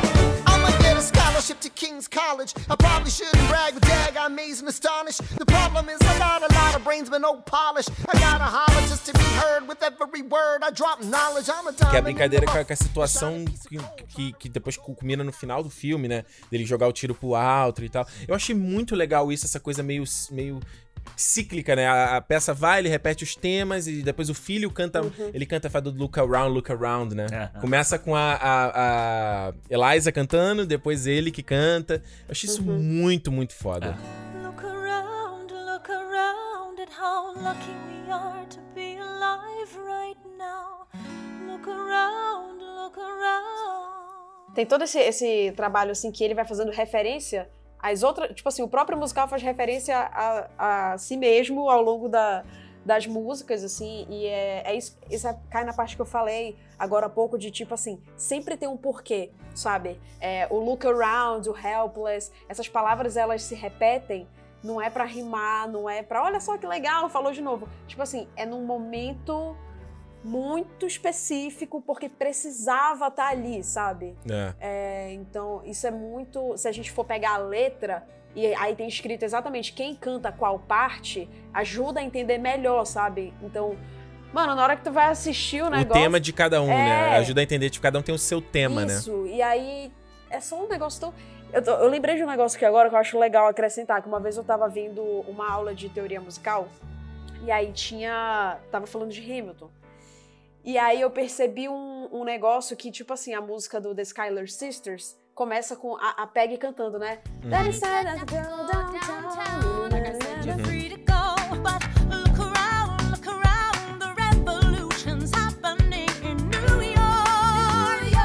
York. E aí, a Peg, ela é uma personagem que ela começa com medo, assim, falando, ó, acho que não é pra gente ir. Daí a. Angélica responde de forma positiva. E os acordes da Peg são menores e o da Angélica são maiores, que é pra te dar a sensação de, tipo assim, o acorde menor tá numa coisa mais retraída e quando a Angélica entra, é uma coisa mais aventura, assim, tipo, vamos, Caramba, que entendeu? maneiro. Tá, tá tudo, gente, tá tudo ali por um motivo. Nada tá ali por acaso. Eu adoro a música, a, a música do Non-Stop, quando, Uhum. ele, quando ele fala lá, né? Tipo, que o. Eu acho muito mais. Primeiro, o cara que faz o Aaron Burr, eu acho muito é legal ele, né? Que ele fala assim: Nossa, como é que Sim. o cara se conseguia fazer tudo? Porque esse maluco non-stop. Gentlemen of the jury, I'm curious, bear with me. Are you aware that we're making history? This is the first murder trial of our brand new nation, the liberty behind the liberation. E aí começa que ele fala do, né, tipo, como se ele. ele por que, que ele escreve tanto como se ele tivesse. Fosse, o tempo fosse acabar, né? Ele fosse morrer logo. E é muito doido que a música vai evoluindo, né, começa com essa coisa meio cômica. Ela vai evoluindo justamente pra entrar. Que aí o, o- que eles vão chamar o Hamilton justamente pra. Depois que terminou a guerra e tal, né? Eles vão chamar o Hamilton pra trabalhar na Constituição, né? E aí você tem o George Washington, é, tem a interferência dele. Aí tem a Eliza, aí tem a Angélica, e vai o é, Satisfy, Helpless. Cara, é uma loucura, maluco. É muito foda. Eu acho muito legal isso aí, até trazendo para pro cinema, né, que a gente tá toda semana aqui falando, que isso é, isso é um artifício, isso que você tava falando, Jéssica, até da parte do acorde e tal, é um artifício que o cinema usa muito no visual, né, quando ele trabalha cor, quando ele trabalha figurino, coisas, coisas diferenciadas. E é- eu acho legal como o musical, como a música te dá a oportunidade de fazer isso, né? Até É. o tipo de música, você vê, tipo, é, se você pegar o George Washington na hora que ele tá chegando, que eu gosto muito da- dessa Eu parte. Cara, aquele, esse maluco é muito foda, né, cara? Esse que é o é Chris Isso. Jackson, né, que faz o George Washington. Isso, é. Caraca, ele é sinistro. Aquela parte que ele, ele, ele vai embora, né? Ele vai terminar a presidência. Porra, que o cara dá um. Ah, a nota vai lá em cima, ó. Ele Caraca, falou era que eu te falei, né? Que ele para na posição da estátua do, do George Washington. É, né? isso aí eu achei foda também. Que é muito legal. Mas eu acho que a hora que ele chega é uma hora de revolta, sabe? É uma hora que eles têm que lutar, não sei o quê. Então a música tem uma coisa de do rap tipo gangsta, sabe? Do rap É. de, de porrada, sabe? Então ele tem uma batida muito forte. George Washington. We are outgunned, outmanned,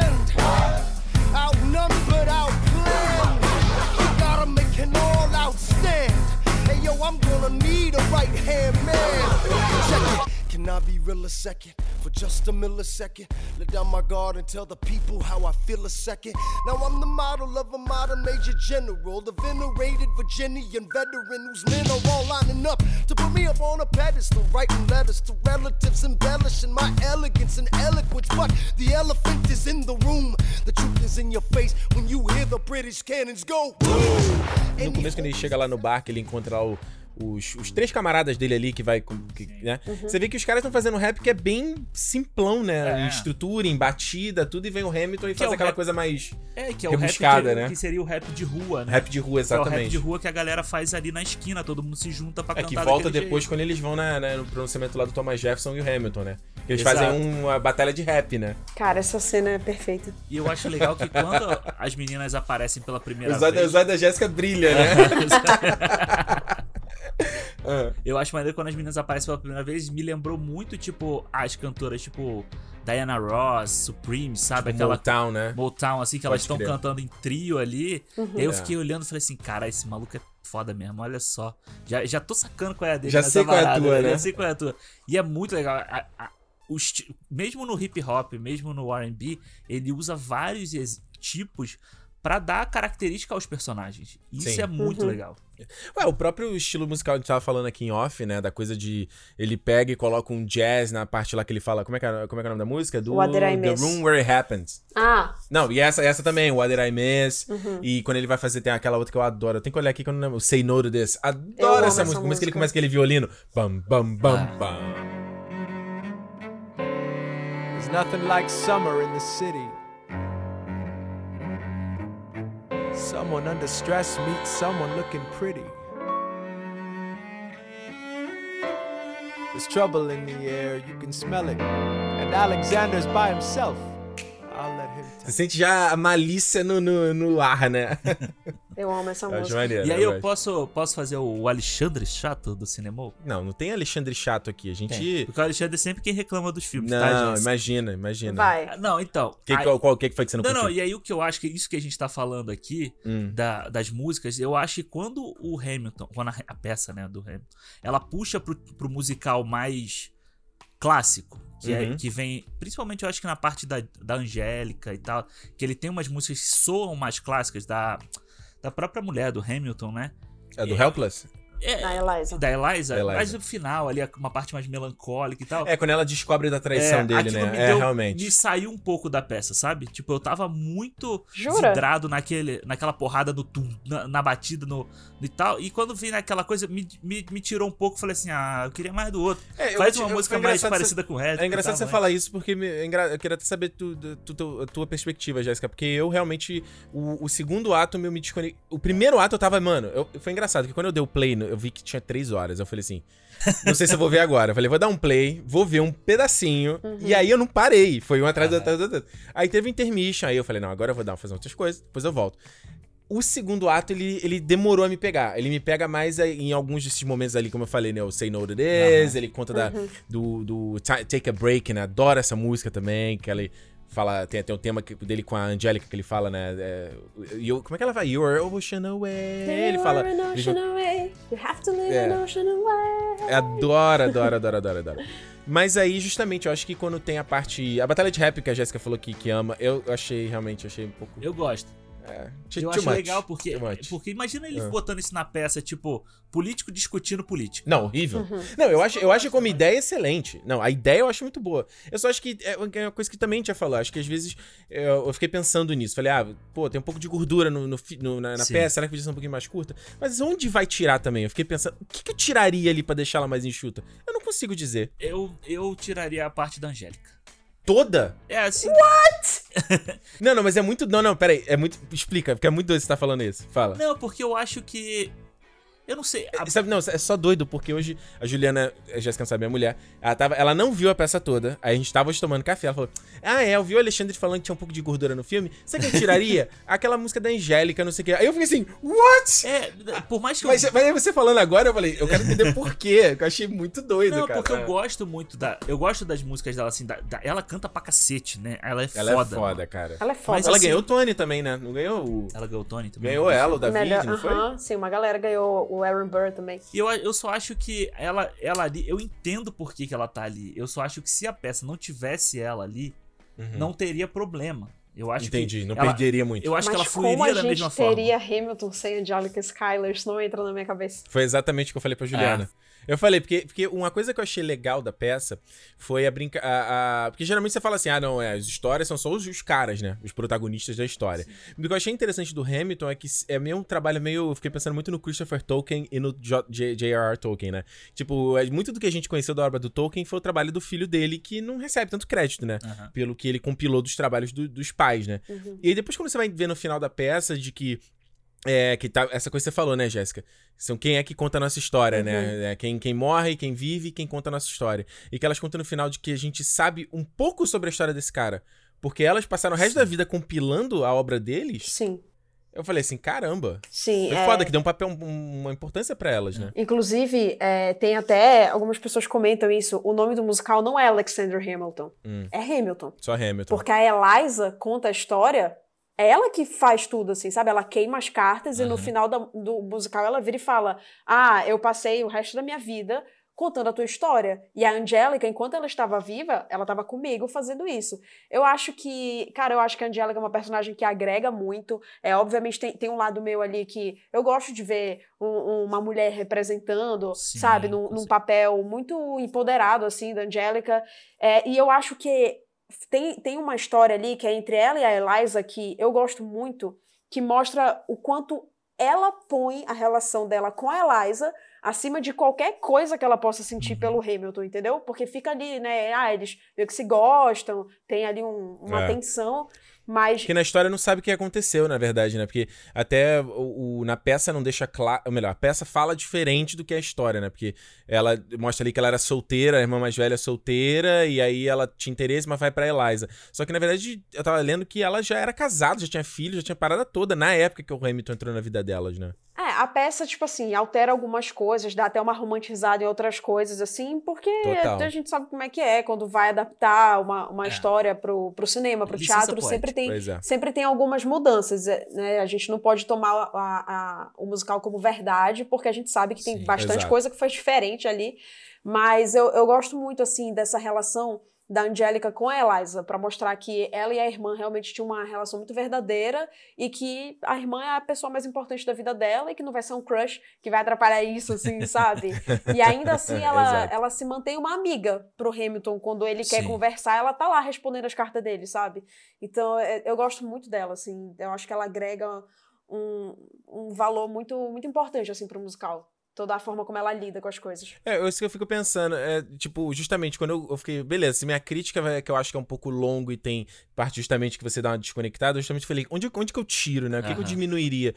Mas é tão louco, né? Porque ele pega. Ele é um, ele é um épico mesmo no sentido do quanto que ele abrange de história, né? Sim. E quanto de coisa que ele tem que compilar, que eu falei, pô, será que é que essa parte que eles estão discutindo lá o, o- o do comandante lá que fez merda e aí é que vai fazer a expulsão do Hamilton? Mas como é que você tira isso? Eu justamente, mais uma vez, eu falei, beleza, acho muito longo, mas como você enxuga isso? Como é que foi na, pra você no teatro, essas três horas, né, Mano, contando apareceu com 10 intermission? minutos. Passou, é, é que você é, fã, você é, fã, é fanboy também, né? Não dá, é, né? não dá. Não Igual dá. a gente falou assim, ah, como é que foi você vê cinco vezes Vingadores Ultimato. Não é? Ah, porra, veria 10, É. porra. tranquilo. É a mesma É, coisa. pra mim, é verdade, realmente é verdade. Não, não pareceu que eu fiquei três horas lá sentada, passou, passou voando. Primeiro que as três primeiras músicas, eu tava só tentando processar que eu tava ali. Né? Aí depois. É, é Né, sinistro. tem nem memória depois mais, né? eu Tipo, que não é que comecei a, aconteceu. a realmente entrar na história e tudo mais. É, sobre o negócio do segundo ato que tu falaste, eu entendo, eu realmente entendo, até porque eu gosto mais do primeiro ato, mas é que eu amo o musical como um todo, assim. Pra mim não, não tem essa. Tu começa a tocar qualquer música, eu já tô lá cantando. É, Mas, vai mas embora, é né? muito comum as pessoas preferirem o primeiro ato de vários musicais, entendeu? Obviamente não é uma regra, mas é comum as pessoas falarem, ah, eu gosto mais do primeiro ato de vários. Sim. É o impacto, né? Que eu acho que é o impacto é, que causa. pode ser. É muito grande. Aí você tem o intermission ali, né? O intervalo. É. Aí você sai, vai no banheiro, vai tomar um Aí tu negócio. dá aquela esfriada, volta, né? é. Sim, olha que a primeira música é bem, né, do What Did I Miss, pô, a música é lá no alto, né? Cara- Super energia lá em, energia ó, lá em cima. Quando eu fui assistir o Wicked lá Hum. na Broadway, é, ele- a- o primeiro ato termina com ela cantando. Jéssica, sabe? Define Gravity. Isso, essa música mesmo. Porra. Essa música é perfeita. Que a música é lá no alto, assim, tipo, ela joga pá, ela joga a barra lá na caralho, assim mesmo. Uhum. E aí acaba, aí tu fala assim, cara, como é que essa peça vai voltar pra depois? O que, que vai contar depois disso? É. Aí você volta, beleza. Não tem a mesma. Pra mim também não teve a É. mesma força do Uhum. primeiro ato, sabe? Mas não é igual filme, vamos lá, igual a animação da Disney. Isso eu sentia muito quando eu era criança, pessoalmente. E, tipo assim, tu tem aquela música tan, agora eu vi há pouco tempo o Corcunda de Notre Dame de novo, né? Perfeito. Bam, bam, bam, bam, bam, bam. Aí termina. Aí tu tá na. ah, aí o filme depois pega de novo, Ah. devagarzinho. Aí tu não dá uma, dá uma esfriada, é normal, acho, né? Ah, é que o musical ele tem os seus big moments, né? Que a gente É. chama Pois de é. big moments, assim. Realmente, tu querer bater um Define Gravity depois é meio foda. É meio foda. É. É, dá, a- pô. a- a menina vai, ela voa, é luz, entra a gente, ela mete um É falar mesmo? nos, nos agudos dos agudos. É complicado, mas eu acho que o musical ele é construído consciente, assim, sabe? Tipo, esse Sim. é o big moment do nosso musical. O resto é pra causar outras sensações. Mas a sensação de, "Ah, meu Deus, vai ser aqui, sabe? E até Sim. porque é, o final do primeiro ato ele tem que ser muito bom para as pessoas voltarem, né? Porque tem um Exato. intervalo, então a galera tem que falar. Tem gente que "Nossa, vai incrível." embora? Nossa, É, pode ter, se você não estiver gostando. Mas tem gente cagando dinheiro assim pra pagar uma Ah, daí vai fortuna dar no ingresso e de cada embora. um, né? Mas eu, eu, assim, eu nunca fiz isso, mas eu sei que é, é bem comum as pessoas falarem, ah, eu não gostei, vai embora no meio do, do, do coisa, Peça. tudo bem, eu já fiz isso com cinema, mas eu paguei que isso é 20 reais, né, no ingresso. Não, nem no cinema eu fazia. No ingresso eu já. Nossa, cinema eu já fiz Não, várias fica vezes. lá, dorme, pega o ar-condicionado, faz alguma coisa, mas não vou embora, não, cara. tá louco. Questão de honra. É, não, você é doido, não vou não. Olha só, já pra gente já chegando aqui no final do programa, eu quero uma pergunta capciosa, né? Que é, o, se- que é a pergunta capciosa. Porque a gente tá falando muito aqui, né? Cinema, podcast cinema, a gente já falou muito sobre a linguagem da peça. Vocês acham que tem liga pra um filme de Hamilton? Tem. Porra, nem deixa eu nem terminar de perguntar. Se justifica aí, mané. Cara, eu acho que tem. Eu acho que assim. Eu, acho, eu não sei se é porque a gente viu também na televisão, Ok. então já facilita Já você. tá em 4K bonito ali, É, não, né? isso, não, sabe o que, que é? Você fica assistindo ali e você fala assim, puta, imagina essa câmera, a hora do tiro no final. Porra. Você imagina o aí faz aquele tiro, aí É. tipo, um Matrix, assim, sabe? A câmera vai rodando, Uhum. e ele no meio, e o slow motion Sim. ali, e aí você vai pegando os flashbacks e voltando. Essa é Cara, caralho. eu acho que tem muito.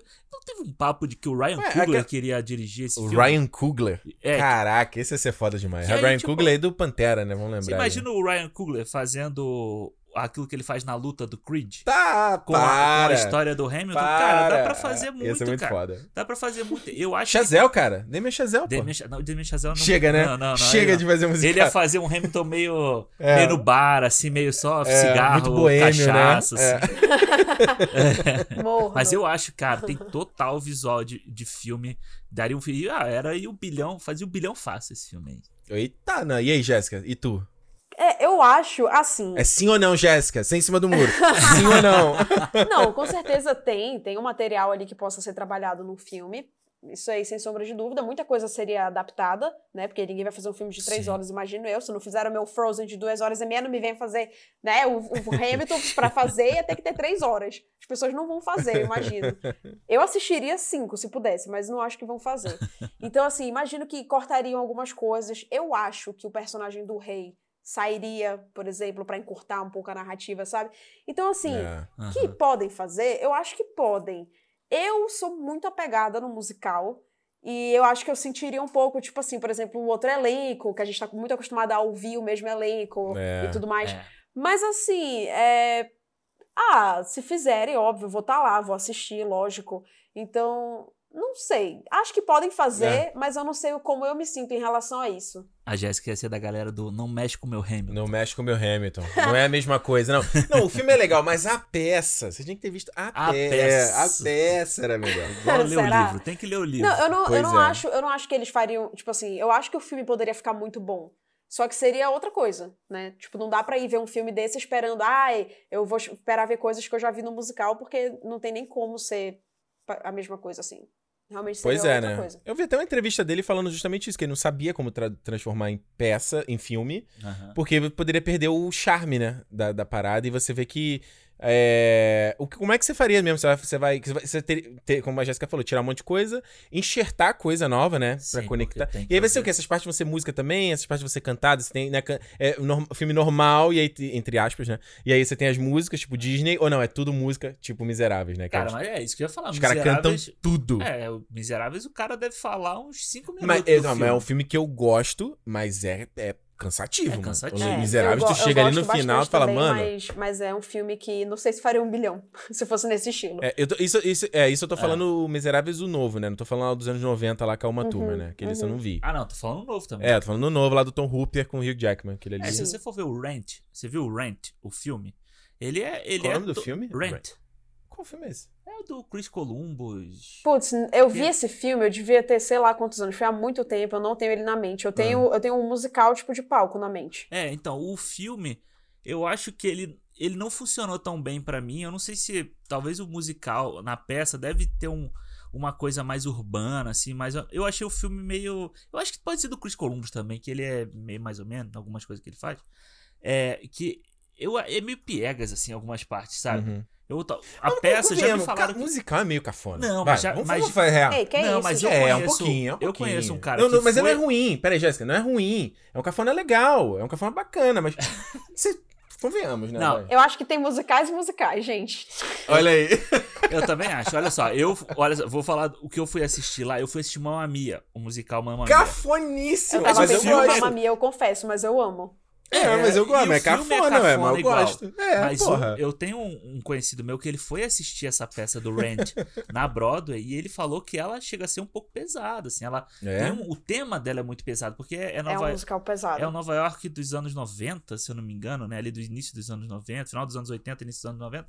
Então você tem a questão do, do HIV, Nova Caramba. York da época ali do, do Rudolph Giuliani, ali que ele tá dando porrada nos pobres, tá, tá botando os A pobres. mesma pra- época lá do The Get Down também? É mesmo? Não, não, anos não. 70, não? Não, não, é depois. Ah, ok. Depois. Então, tipo, é, é pesado. E o filme não tem uma coisa pesada. O filme tem ali uma hora ou outra que ele já te força pra chorar e tal, mas não é a mesma coisa, É, sabe? Você fala, você não. Você não... Eu realmente eu não lembro do filme o suficiente, não lembro mesmo. É. É. Vamos lá, olha só, antes da gente ir pra consideração final, tre- quais são três músicas favoritas, Alexandre? Cadê tu? Vai, vai Jéssica primeiro, então, já que o Alexandre tá pegando a lista dele, vai. três músicas favoritas. Tá, vamos lá. É, muda com uma certa frequência. Ela falou muito, eu tô aqui, mas que música é Eu essa, também ia gente? falar que Eu música falei, é "Ué, essa? eu não lembro Não, é, eu, eu, eu escolhi montar meu top 3 com as músicas que nunca saem do meu top 5, 6, sabe? Ok, tá certo. Então, é... Satisfied, sou apaixonada. Muito legal. É, My Shot, que eu acho que tem um gás ali na música que ela vai crescendo. E pra mim, realmente, Yorktown. I imagine death so much it feels more like a memory. This is where it gets me. On my feet, the enemy ahead of me. If this is the end of me, at least I have a friend with me. Weapon in my hand, a command, and my men with me. Then I remember my is expecting me. Not only that, my is expecting. We gotta go, gotta get the job done. Gotta start a new nation, gotta meet my son. The bullets out your gun, the bullets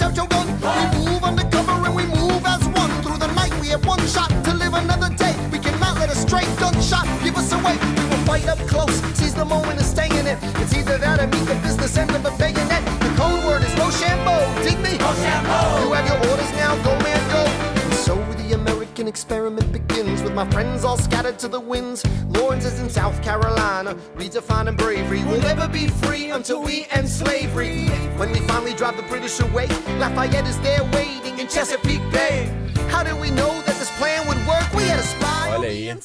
Boa. É. E a tua, Alexandre? A minha é Right Hand Man, que é a música de apresentação do George Washington. Ah, bacana. Que, cara, é o estilo de bom. música que eu, que eu gosto, então aquela música me pegou muito ali, eu já tava vibrando, já queria que o George Washington partisse pra cima de todo mundo mesmo.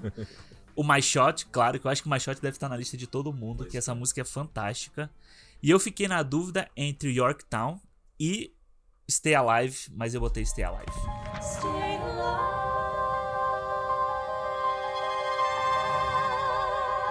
I have never seen the general so despondent. I have taken over writing all his correspondence. Congress writes George attacked the British forces. I shoot back, we have resorted to eating our horses. Local merchants deny us equipment, assistance. They only take British money, so sing a song of sixpence. The cavalry's not coming. But, sir, Alex, listen, there's only one way for us to win this provoke outrage. Outright. that's right. Don't engage, strike by night. Remain relentless till their troops take flight. Make it impossible to justify the cost. Stay Alive é bem bonita, né, cara? Ah, Pô, eu tinha uma outra lista, vocês foram falando aqui, eu já comecei a... Ah, mas eu não sei, essa aqui é muito legal também, essa aqui é muito legal. Olha, eu vou, eu vou pegar o My Shot também, clichê, mas... Cara, a versão que toca nos créditos com o lado com The Roots é muito foda, Aham, cara. é muito boa, muito é muito foda. boa.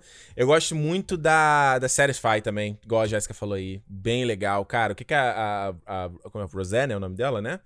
Porra, a mina, cara. Renê. Terminei aqui, virei pra Juliana e falei, cara, essa mina é foda, cara. Que gogozão, que força. É, Ela canta muito. I remember that night, I just might regret that night for the rest of my days. I remember those soldier boys tripping over themselves to win our praise. I remember that dream like candlelight, like a dream that you can't quite place. But Alexander,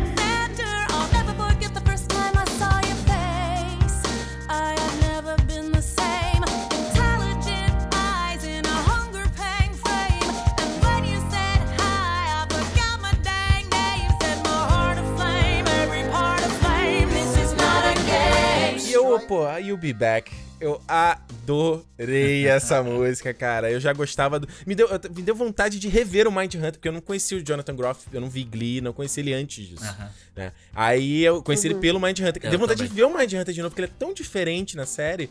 E ele lá, né, cara, eu, eu, tipo, sozinho e tão magnético, cara. Eu gostei muito, muito, muito. muito. E aí quando você vê a música dele no Frozen 2, Aham. pra Pô, mim, a- uma das melhores coisas da música do Frozen 2 é, aquela, aquela música lá do exatamente. Christoph lá. E aí, porra, aí você ótimo. vê ele cantando Música aqui, nos 80, né? Fala, podia ter tido mais também. dele cantando no Frozen, né, cara? Total. dele. Principalmente no 1, que ele aparece, que ele tem mais importância. Eu nem lembro aspas. um, cara. É.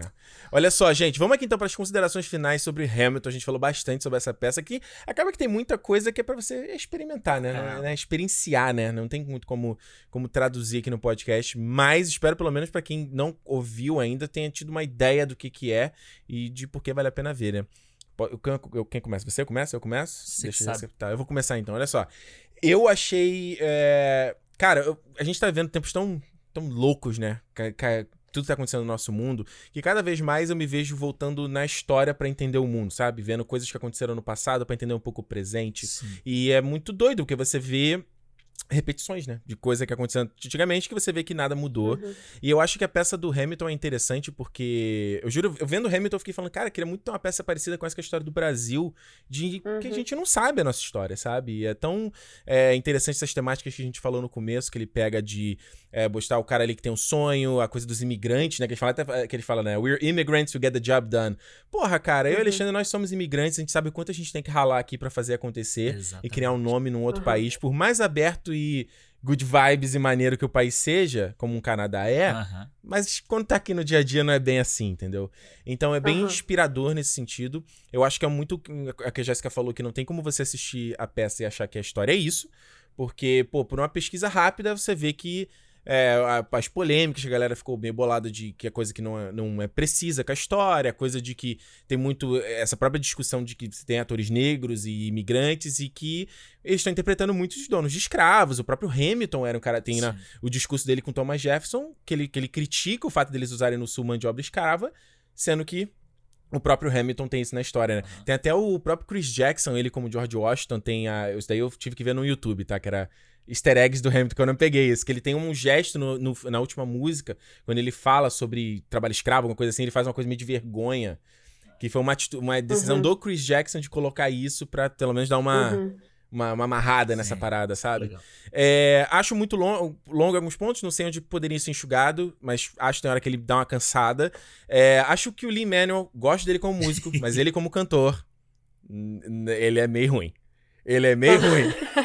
Ele não, é, ele não é ruim, ele destoa do resto. Ele é que a galera é muito boa. Mas eu entendo A galera que- é muito Ele é o boa. capitão ali. Não, mas eu entendo, eu entendo, eu entendo. Eu passo pano.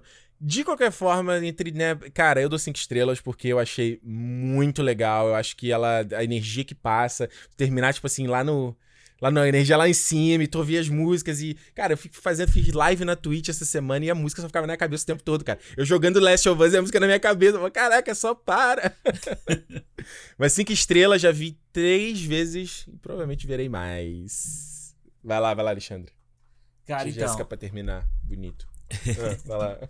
Cara, então, isso que você tava falando da, da história, né? A gente tem muito disso de falar assim, ah, eu mesmo já falei, eu vou fazer o meia-culpa aqui, Bonito. que eu mesmo já falei muito assim, ah, a história dos Estados Unidos é muito, é muito boa de você entender, porque é, é calcada em luta, né? O cara que lutou pela terra dele, o brasileiro consegue tudo do jeitinho. E, cara, se você. Aí, aí se você fala as merda, depois você vai estudar, né? Exato. Aí você vê, cara, a quantidade de revolução que o Brasil já teve, sabe? A quantidade de, de gente lutando pra fazer um país melhor, pra conseguir uma porrada de direitos, sabe? E até hoje a gente vê gente lutando com isso. E realmente falta muito a gente ter uma, uma obra dessa. uma força, assim, da nossa história, sabe? Eu acho que. A gente vê muito. Os Estados Unidos, voltando, eles têm muito disso, de faz estátua de qualquer porra, faz monumento de qualquer porra. E o brasileiro muitas vezes tem vergonha da história dele, sabe? Até em filmes, se você vai ver, sei lá, você vai ver uns filmes tipo Getúlio, esses filmes assim, são filmes que tem cara de novela, é tudo meio romantizado, tosco, é tudo né? meio tosco, sabe? Então eu acho que falta uma coisa, uma porrada disso pra gente, pra nossa cultura. Você vendo o Hamilton, eu fiquei vendo e, cara, é, é tão legal você você ver e você entender a história a partir de música, a partir de dança, a partir de cultura, sabe? Isso isso é o que me deixa mais mais assim de com o olho cheio assim, vendo uma peça desse tipo, um filme ou até as músicas. Você- já estou de olho no quê? No vinil? Vinil. Ah, óbvio. Falou Alexandre e falou vinil. Inclusive tem o vinil do mixtape com várias pessoas cantando e tem essa música do Ah, The Roots. Do The Roots, porque É. é. verdade, porque o álbum que tem no Apple Music não tem o The Roots. Eu falei, porra, cadê? É, existe um álbum separado, só mix, é, Hamilton Mixtape, assim, que é- tem vários atores famosos, can- atores não, cantores famosos cantando. Olha aí, vamos procurar. E, cara. Peraí, mas eu- só tem vinil, é isso que você tá Não, dizendo? não, não, não. Eu vi o vinil, porque eu procurei o Ah. vinil do Hamilton, e aí esse foi o primeiro que apareceu. Ah. É, mas eu, celular, eu eu agora, achei meu o tá Hamilton, longe. Ah. eu achei fantástico, eu acho sensacional. De novo, tem algumas coisinhas ali, uma barriga. O segundo ato eu acho que ele é um pouco corrido, porque ele conta muita história. Então você tem muita coisa acontecendo naquele período de uma hora e vinte ali. E as- eu acho que isso me deu uma, uma desconectada dele. Mas eu já vi muita gente falando que você, a partir das outras vezes que você vai assistindo, você vai ganhando um pouco mais com o segundo ato. Então, Por causa disso, eu dou 4,5. Só tirar meio, só, só pela de Tá implicância. certo, tá certo, tá justo. Mas eu acho fantástico. É, o Hamilton é uma obra assim. Eu fiquei muito feliz de ter tido a oportunidade de assistir desse jeito. Se um dia a gente puder voltar aí a Nova York, né? Não fala tá, isso não, cara. eu vou, eu vou pra fila igual a Jéssica pra pegar ingresso pra ver Hamilton pessoalmente. Vai ser estranho ver com os outros atores, mas olha, falando aqui, achei aqui da Hamilton Mixtape. Olha aí, já tô aqui seco pra ouvir, ó. Wait for It cantado pelo Usher. Pô, legal, hein? É, tem Satisfied pela Cia. Caraca. Peraí, Jimmy Fallon? Não, Jimmy Fallon não. Ah, mas é porque o Jimmy Fallon é amigo do, do Lima. É, de do aí, Lima- é, amigo do Jimmy. É, aí, pô, Jimmy, Jimmy Fallon. Fallon é cara. amigo de todo mundo. Jimmy Fallon é The Roots. Tá, Ok, vai. Gente, tem uma versão do John Legend, que é incrível. É. Do, do qual música? É do George Washington. History Has Its Eyes on You, eu acho. Ih, rapaz. Peraí, cadê? Ah, não, não vou ouvir, não vou ouvir. não. Deixa a Jessica falar a nota dela primeiro, aí eu te ouvo. Vai lá, Jéssica, manda sua, manda sua review aí. É. Bom, acho que eu surpreendo. Sem, sem, sem fanboy, hein? Sem fanboy, hein? Vamos, mão no coração, honesta. Vai eu lá, acho que eu vai. surpreendo um total de zero pessoas dando cinco estrelas, mas é que. Cara, é que é, pra mim é muito difícil falar sem colocar a minha relação pessoal com esse musical, sabe? Porque, como eu falei pra vocês, assim, foi uma, uma companhia no momento que eu, que eu precisava. E também através de Hamilton eu conheci muita gente legal, sabe? Falando sobre. é, gente que já conhecia, gente que passou a conhecer porque eu falei, e aí depois vem, meu Deus, é muito bom, e a gente começa a conversar sobre isso. Então, me- é um musical que já me proporcionou experiências incríveis, e eu sempre indico porque eu sei o quanto é enriquecedor, sabe? Para a pessoa é, musicalmente, é, até historicamente, apesar de a gente saber que tem muita coisa ali que não é do jeito que mostra, mas não deixa de ser, de certa forma, uma aula de história muito divertida, né?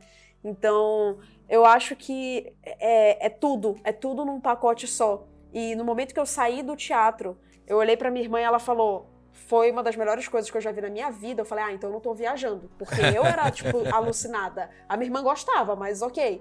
E aí, quando ela saiu me olhando, falando, mano, o que, que a gente acabou de assistir, sabe? Eu queria assistir 17 vezes mais, assim, se eu pudesse. Eu e ela, a gente tava louca. Então, é, foi uma das melhores experiências, assim, que eu já tive em teatro, em qualquer forma de arte. E eu recomendo muito, cara, sério, escutem as músicas. É, se não gostar também, tudo bem, né? Cada um tem, tem seu gosto, mas eu, eu acho que pelo menos uma coisa ou outra ali vai te agradar. Então eu recomendo muito, eu gosto bastante, cinco estrelas. Olha aí. Boa, é tipo deixa- assim, tudo bem não gostar, só quero ver você debaixo de sete palmos de terra, né? só isso. Imagina que é isso. A Jéssica é muito boazinha, ela não tá acostumada com aquela loucura que eu te falei aqui. How does a bastard, orphan, son of a whore and a Scotsman, dropped in the middle of a forgotten spot in the Caribbean by providence impoverished and squalor, grow up to be a hero and a scholar? The ten dollar founding father without a father got a lot farther by working a lot harder, by being a lot smarter, by being a self starter by 14. They placed him in charge of a trading charter. And every day while slaves were being slaughtered and carted away across the waves, he struggled and kept his guard up. Inside, he was longing for something to be a part of. The brother was ready to beg, steal, borrow, or barter. Then a hurricane came devastation reigned. on man saw his future drip, dripping down the drain. Put a pencil to his temple, connected it to his brain, and he wrote his first refrain, a testament to his pain. Well, the word got around, they said this kid is insane, man. Took up a collection just to send him to the mainland. Get your education, don't forget from whence you came, and the world's gonna know your name. What's your name, man? Alexander Hamilton. My name is Alexander Hamilton. And there's a million things I haven't done.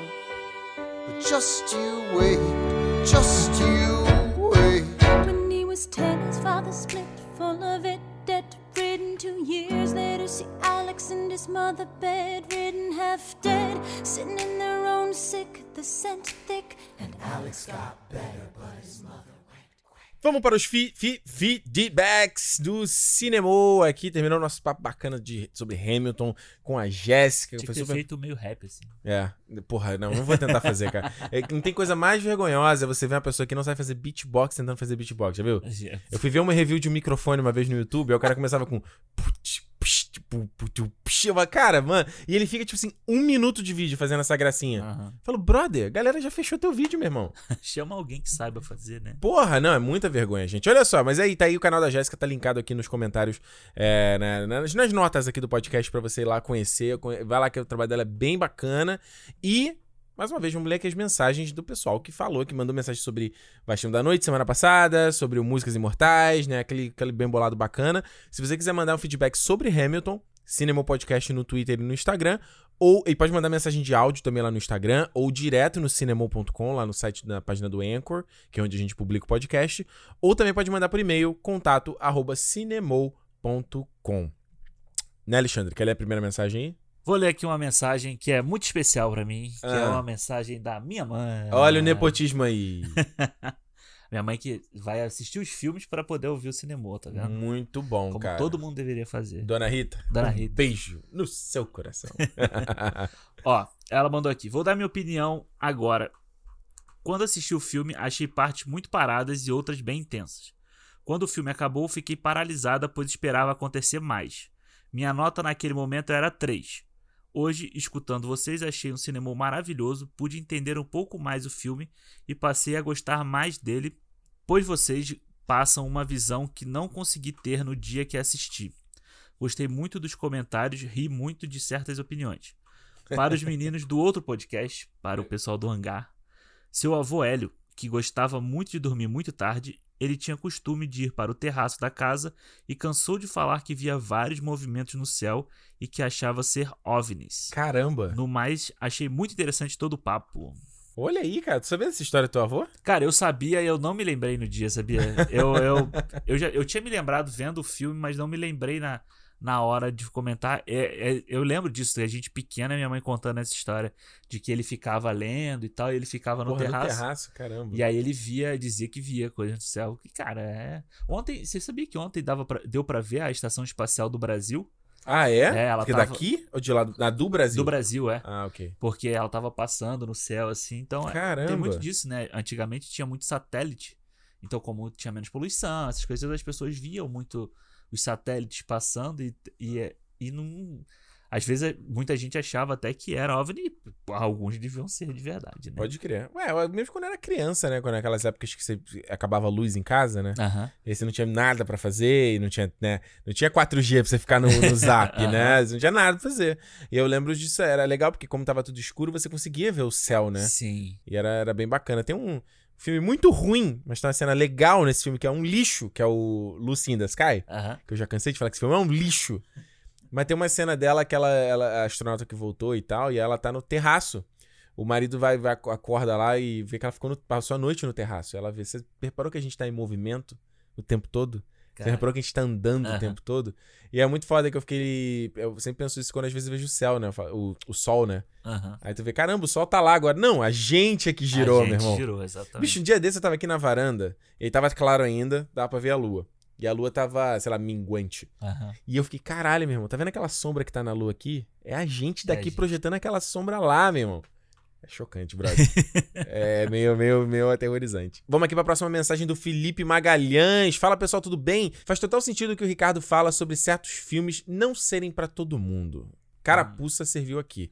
Embora eu considere que tenha um gosto apurado pra cinema, confesso que com esse filme fui na contramão dos críticos que mais admiro. Definitivamente, esse filme não foi pra mim. Talvez por não me apegar pelo tema abordado, por ter achado que ele tem diálogos, entre aspas, reais demais e que acabam deixando bem cansativo até mesmo por simplesmente não estar no clima de assistir esse tipo de filme. Não sei vocês, mas acho que o dia, hora, momento da vida e até o humor influenciam demais na experiência de gostar ou não de um filme. Vocês concordam? Certos filmes você precisa estar na vibe para poder curtir. Valeu, abraços e até o próximo episódio. E aí, Alexandre? É, eu concordo com isso que ele falou. Eu acho que o momento que você tá, o seu humor do dia, até mesmo a forma como você assiste o filme influenciam. A gente tava Total. falando sobre isso aqui, né? quando você falou pra mim que viu. Pô, eu vi o filme no escuro, em casa, à noite, não sei o quê. Eu tava no, no clima da parada. Na vibe só, total. só faltou escutar na vitrola, igual ele faz no filme lá. Mas, porra, foi. é, eu, eu concordo. Isso é muito que a gente fala sobre o cinema aqui, né? Tem muito filme que eu acho. Imagina você ver um 1917 no celular. Nossa, tá horrível. Perdeu tudo. Não tem como. Você imagina você ver o, o Inception no celular. O Não. Nolan, cada vez que você faz isso, o Nolan tem um microinfarto. É, galera que vê Dunkirk no, no avião, né? É, exatamente. não Pô, tem como. Eu acho, eu concordo com ele, assim. É o. A frase do Ricardo, às vezes, às vezes cabe na Eu te falei, depende, depende do tom que você fala, né? Tipo, É. né? Você, ai, não gostei, você fala. É, não é pra todo mundo. Esse é Pô, foda, o esse é tom da- que você. Exato, o tom que você fala. Esse dá vontade de dar um Agora, não é pra todo cara. mundo mesmo, assim como eu falo que tem muito filme que pra mim, tipo, por exemplo, um filme de, de, de Velozes e Furiosos, assim, esse filme assim. Pra mim não é mais. Quando eu era mais novo, eu gostava de ver esses filmes, quando eu era criança, entendeu? Hoje eu falo, não é mais pra mim. Isso não quer dizer que eu- o, essa é a desculpa geral quando você, sei lá, você quer debater um filme. Aí a pessoa fala, ah, beleza, sei lá, tem as críticas, a pessoa fala, ah, esse filme não é pra você. É. E pode não ser mesmo, só que você tem que sempre. é, Cara, o que acho que as pessoas. Eu lembro muito, isso já teve muito no, no canal. É, que era tipo assim, a galera levava crítica de cinema como uma coisa muito a ferro e fogo, sabe? Como uma coisa muito assim, como se eu estivesse num laboratório, sabe? Com um microscópio analisando um filme. E não é isso, cara. E, muita, e clássico, que é o clássico crítica não é opinião. Se crítica não é opinião, crítica é o quê? Entendeu? A crítica, ela é a opinião da pessoa, do lado do interlocutor, baseada nas experiências dela, baseada no conhecimento dela, e aí você dá a tua fil- filtrada, sabe? Exato. Certo? Aí você não quer chamar de crítica, quer chamar de. Chama do que você quiser, é só, é só um rótulo que você tá Aham. botando na parada. Se você pegar o que o Whindersson fazia lá, lá o dia que eu assisti, aí ele, aí ele Sim. contava. Cara, você quer falar que aquilo é uma crítica ou não, entendeu?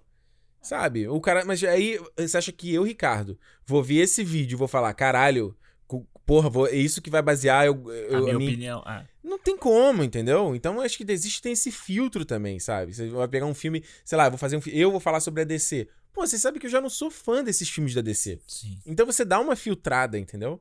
É, é aquela acho que coisa. isso né? que falta um pouco. É, não é você. Assim, o filme saiu, aí você vai, assiste e pensa uma coisa. Aí você assiste um monte de review na internet, aí você fala assim: ah, não, eu vou seguir o pensamento dessa pessoa aqui. Não, Você tem que bobagem. ter o seu próprio pensamento, né? Bobagem. Eu acho que, na verdade, opinião, crítica é, cinematográfica, YouTube, podcast, ele é legal porque acho que, que também é o que foge, as pessoas não. Elas não.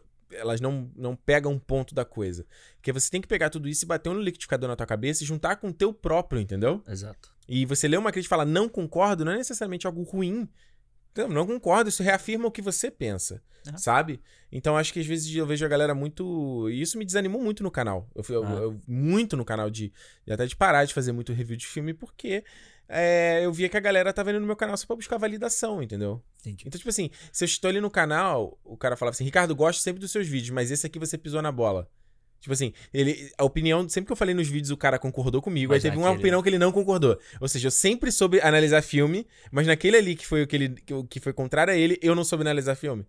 E começou a me dar muito bode, cara, de fazer, porque assim, porra, então eu tô fazendo o que aqui? Eu tô só falando com pessoas que concordam comigo, sabe? É, é o, é o diálogo que falta pra quase tudo hoje em dia. Serve pra isso também, né? Exato, exatamente. Então, concordo. Felipe, tem questão de vivência também, meu irmão. Eu, a primeira vez que assisti Scorsese, não gostei. Ah, Fui gostar assistindo anos depois. Então, É, exatamente. Eu- cara, eles têm um filme. As- sabe aquele filme As Horas, com a Meryl Streep? gosto. Primeira vez que eu vi, eu dormi. Eu tava com sono, eu dormi. Eu não entendi metade do filme porque eu É. dormi. no fi- Achei uma bosta no final das contas. Hoje em dia eu, eu quero rever esse filme. Porque, porra, o filme é que todo mundo fala que foi concorreu a prêmio, não sei o quê. Não é possível que Não tem eu valor, posso né? ter é, algum valor, né? Porque pra mim hoje ele não tem nenhum valor por causa Sim. disso. Eu vou sentar, vou assistir. Posso gostar, posso não gostar. E as coisas mudam também. É, o Corra, né? Eu já te contei isso. O Corra, eu É, fui assistir. Um dia eu tinha gravado, tava gravando vlog na rua. Aí fui ver o filme, puta, tava cansado pra caramba. Tipo assim, já começa o filme querendo que o filme termine pra ir pra Aham, casa. aham. Pô, pior ambiente, dormi, achei o filme uma merda, não peguei a vibe da parada. Fui assistir, tipo assim, quase um ano depois. É outra Falei, coisa. Caralho, mano, que filme é esse, sabe? Então, assim, brother, Felipe, relaxa, você não ter gostado que todo mundo gostou. É, Tem um monte de gente também não gostou, meu amigo. Então, fica de boa aí que você tá tranquilo. faz parte. Não busque validação no Rotten Tomatoes apenas. Nem no cinema. Exatamente. Exato. Vamos lá, a mensagem aqui agora do Rômulo Platini. É Platini ou é Platini? Eu não sei. É, Patrine. Fala, Alexandre e Ricardo. Caras, o episódio de Músicas Imortais foi muito massa e é incrível como o cinema e o rock and roll combinam. Assim como o Ricardo, sou fã do trabalho do Aronofsky e Opa. senti falta de uma musiquinha do filme The Wrestler, que é meu filme favorito dele. Olha aí. Com relação ao episódio de A Vastidão da Noite, Qual será? Ele só não fala qual é a música, né? pois é, vai ter Será que man- Tem uma música que ele toca no bar com a. Com a. Ah, com a. Marisa Tomei. Aham. Música é legal pra caralho. Vai ter A música de o. abertura também é legal. Vai ter o The Wrestler aí do. Do Todd Phillips agora. Ah, é, ele, é o Todd Phillips vai fazer o filme do Hulk Hogan com o Chris, Chris, Chris Hemsworth, Hemsworth. né, o Thor. Ou seja, ele é, no Coringa ele copiou o Scorsese, agora ele vai copiar o Aronofsky. Aí esse o Ricardo vai gostar. É ruim. Meu filho, eu prefiro o produto original, cara. É ruim, Todd Phillips. Vamos lá. O mito, o mito cria, o lixo copia. Politicopia, exatamente. Com relação ao episódio A Vastidão da Noite, nem tenho o que comentar. Filme foda demais.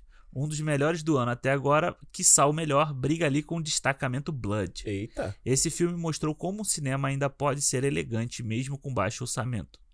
É um cinema puro, um cinema clássico e ainda resgatou uma das características que, que vem se perdendo em filmes de sci-fi, a imaginação.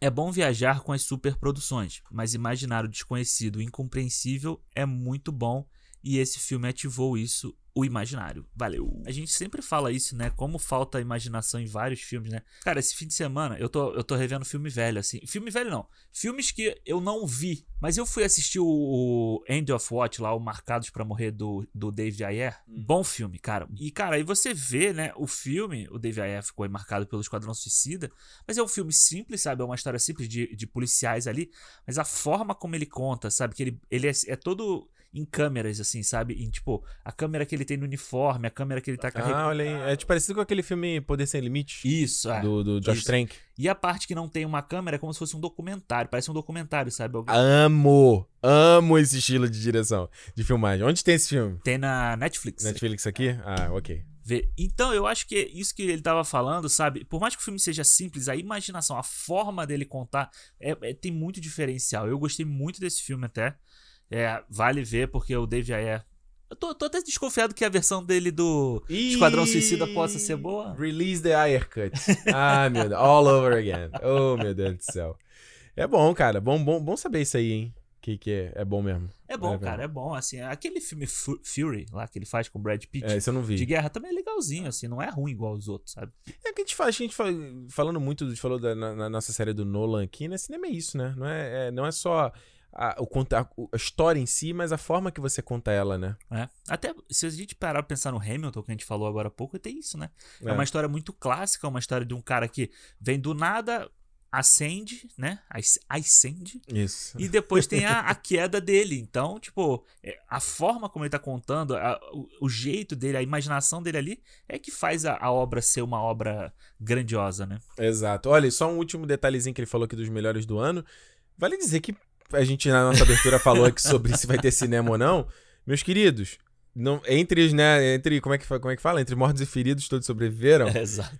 É, no final do ano a gente vai ter os nossos melhores e piores do ano. A gente vai fazer o que dá. Eu já falei pro Alexandre, falei, Alexandre, vamos ver filme que estreou, que escapou. Vai ver Bad Boys 3, tudo que tu já viu ou não vi. Dolittle, Cats, Bloodshot. Bloodshot. Vamos todo mundo ver tudo, porque, mano, a gente trabalha com o que a gente tem, né? Exato, tudo pelo, pelo episódio de final de ano aí do. Ué, tem que fazer aquele retrato de uma mulher em chamas que estreou só esse ano. Olha aí. Ele, a galera botou em lista porque ele foi em, em evento ano passado. A gente pode botar um gente migué. Ah, tem o Miseráveis lá que eu te falei, que é o francês, que ele, Aí. ele pega a história do Miseráveis e traz. Aí. Aí, olha aí. esperto, hein? É isso, gente. Mas chegamos ao final de mais um Cinema. Sexta-feira que vem a gente tá de volta aqui com mais. A gente já falou, né? O Old Da Netflix que a gente vai fazer aqui.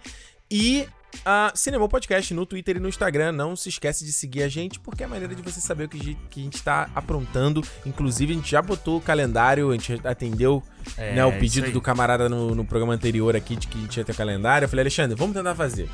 Não estamos prometendo que a gente vai conseguir fazer todo mês, tá? Exato. Mas esse mês a gente já deixou um calendário lá pra vocês poderem ver os filmes e tá esquematizado pra na sexta-feira. Se é o podcast, teu play. Download Exato. play, download play, download play. não é? É isso, gente. E se lembra sempre, 2020 tá esquisito, mas se é dia de cinema, seja em casa, seja no cinema de verdade, Cinema! É isso quase queimou Eu quase queimei a largada. Valeu, gente. Abraço. Valeu.